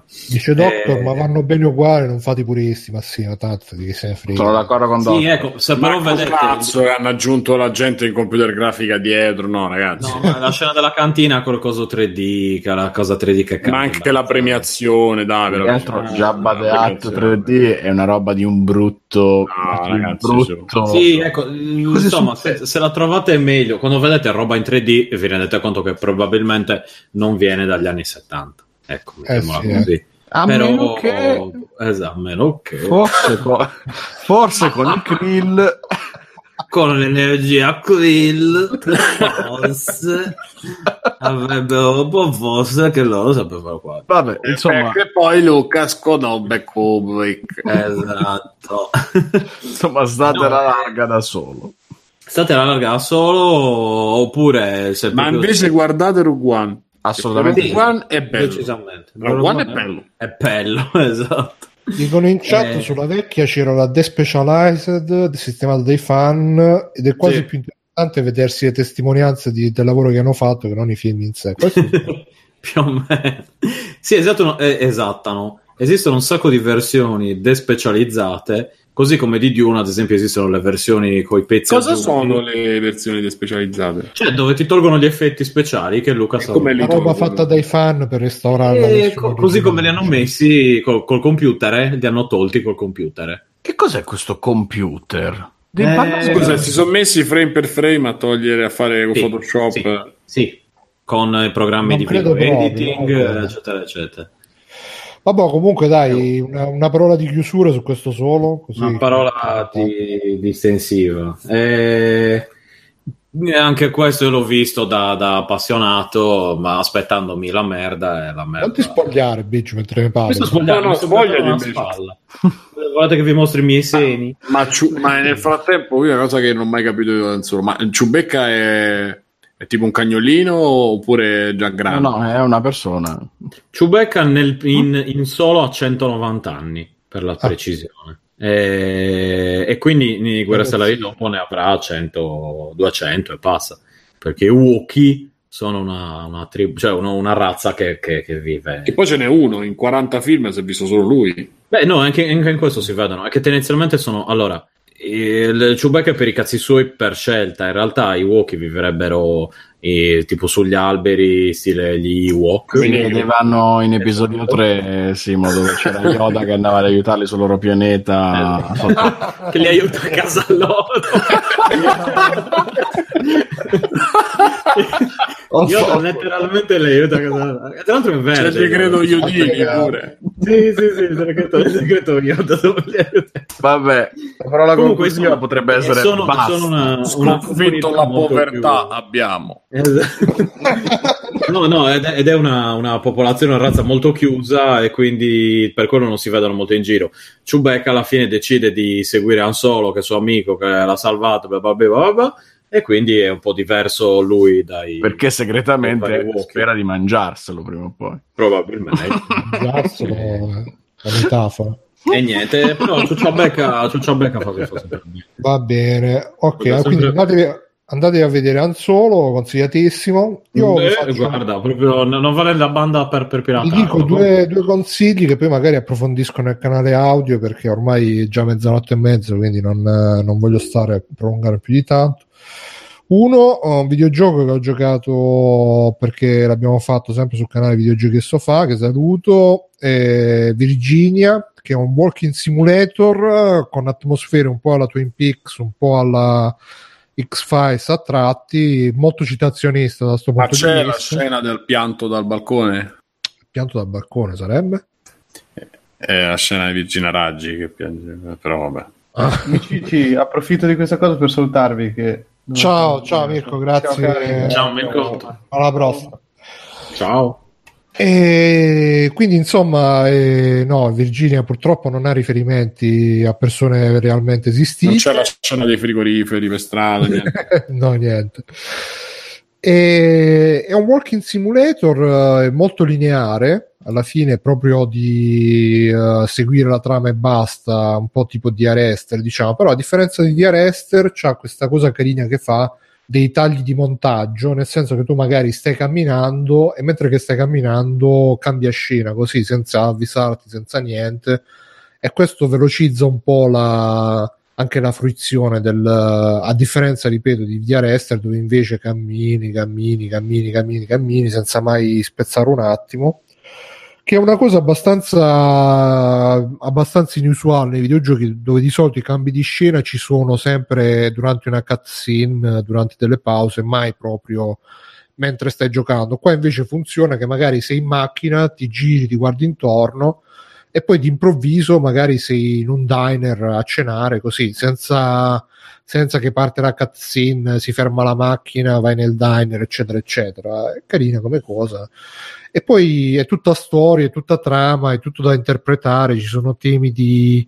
Uh, è un po' sovrannaturale, un po' no, ci sono temi un po' di razzismo, un po' di femminismo, un po' no, e ci sono... si può interpretare in tanti modi e ripeto, qua non mi voglio dilungare, andatevi a vedere la live che facciamo tutte le teorie mentre cioè, siamo, dura due ore.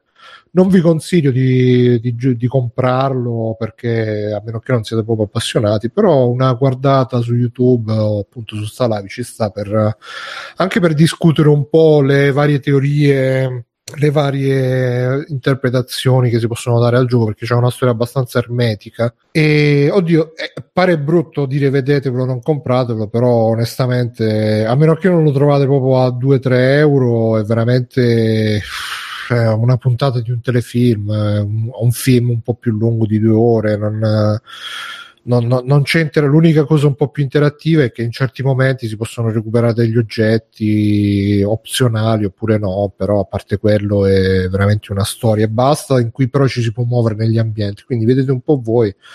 Sicuramente meglio così che non uh, da un lato è meglio così che non per esempio gli avventure Telltale dove ci sono quei momenti di di pausa dove ti devi muovere nello scenario andare a parlare con la gente che un po' lasciano il tempo che trovano. Qua invece è più guidato, più spedito, più e l'ho apprezzato di più anche perché non ti fa perdere tempo, ti fa andare dritto al punto. Ci sono delle scene veramente molto. C'è una scena all'interno di un, di un bar dove c'è il, il, complessino con la cantante che è proprio Twin Peaks al 100%, però alla fine e solo, sono solo citazioni tipo stilistico perché poi a livello di trama, di contenuti non ha molto a che fare. Poi a parte questo vi consiglio appena finito Anebado che è un anime eh, di Crunchyroll a cui ho lavorato è un anime sportivo, lo stavo citando prima, non mi ricordo se in puntata o durante o prima della puntata, comunque quello sul badminton, sul volano, e uno dice che cazzo un anime sul badminton che cazzo è? Invece alla fine come tutti gli anime giapponesi sportivi ti fanno appassionare anche se magari lo sport in sé ti, ti può sembrare ridicolo. Questo in particolare ha dei disegni fa- fatti molto bene. Ogni tanto hanno usato anche il rotoscoping che è quella specie di motion capture però 2D e sì, sì, sono sicurissimo di consigliarlo, Doctor, eh, e non so se non so perché mi fai questa domanda, però sono, eh, sono sicurissimo di consigliarlo perché al di là dello sport c'è proprio questo contrasto perché ci sono due protagoniste principali nell'anime, una è il super talento che aveva la mamma campiona, campione nazionale, quindi sin da piccola si è sempre allenata, super talento naturale, eccetera, eccetera e l'altra che invece uh, non ha nessun talento, però si allena fino alla morte pur, eh, per, per, arrivare al, a, a, essere competitiva perché le piace questo sport, perché le piace fare sta roba e quindi c'è questo contrasto. Uh, Um, quasi uh, paradigmatico tra talento e duro lavoro e quindi si vive proprio sto struggimento poi come negli anime giapponesi no? che c'è, oh, e quindi ti, ti, senti proprio io eh, in certe puntate veramente con le lacrime agli occhi dai dai vinci vinci! a fare il tifo per, uh, per una delle due che ovviamente è quella uh, dice Doctor poteva essere molto bello non fosse per la ragazzina bipolare la madre. Sì perché a un certo punto quella di talento diciamo comincia a dare di matto perché è stata abbandonata dalla madre è tutto un casino giapponese però nonostante questo rimane comunque l'altra protagonista che io mi sono proprio innamorato perché è proprio il tipo che vaffanculo, impegno, impegno, impegno, impegno, riesce a fare tutto fino allo stremo, fino alla morte, super stoico, super, super giapponese samurai. C'è l'ultima puntata dove veramente va anche un po' in trip tutta la storia e veramente ti, mm, ti parla di, di, sport, ma anche alla fine di senso della vita, perché facciamo le cose, perché non le facciamo, cosa provi quando le fai e qual è lo scopo, qual è il significato ultimo del fare certe cose e cosa ti danno.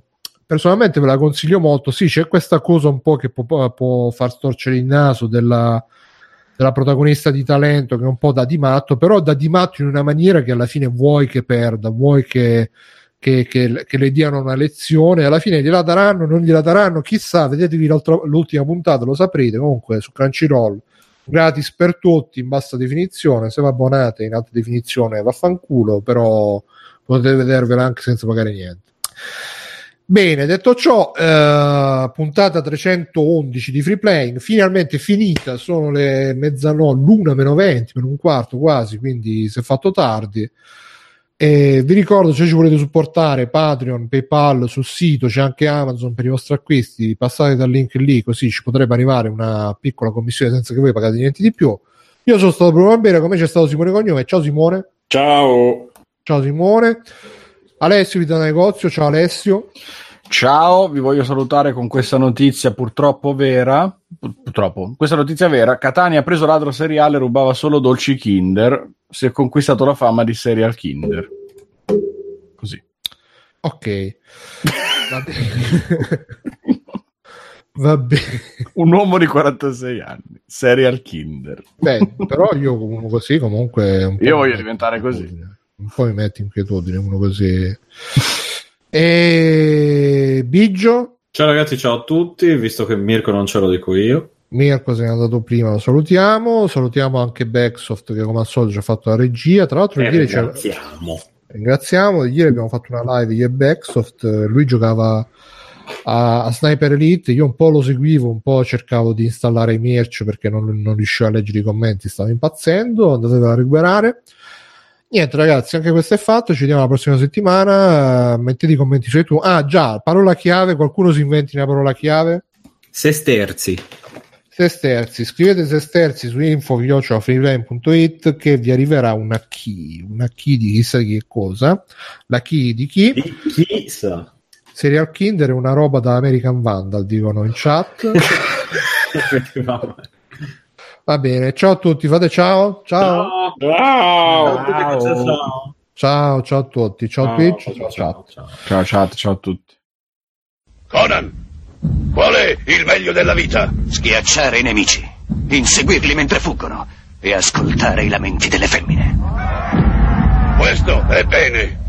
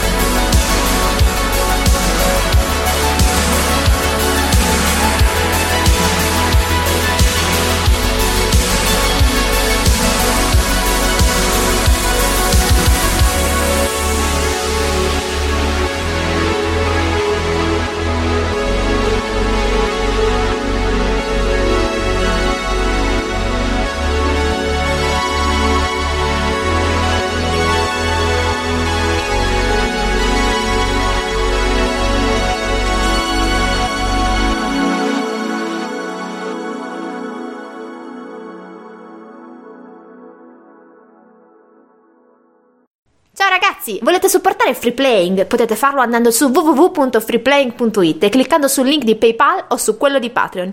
In più, Free Playing è anche affiliato a Amazon e riceve una piccola commissione sugli acquisti fatti tramite il banner Amazon presente sul sito. Ciao e grazie!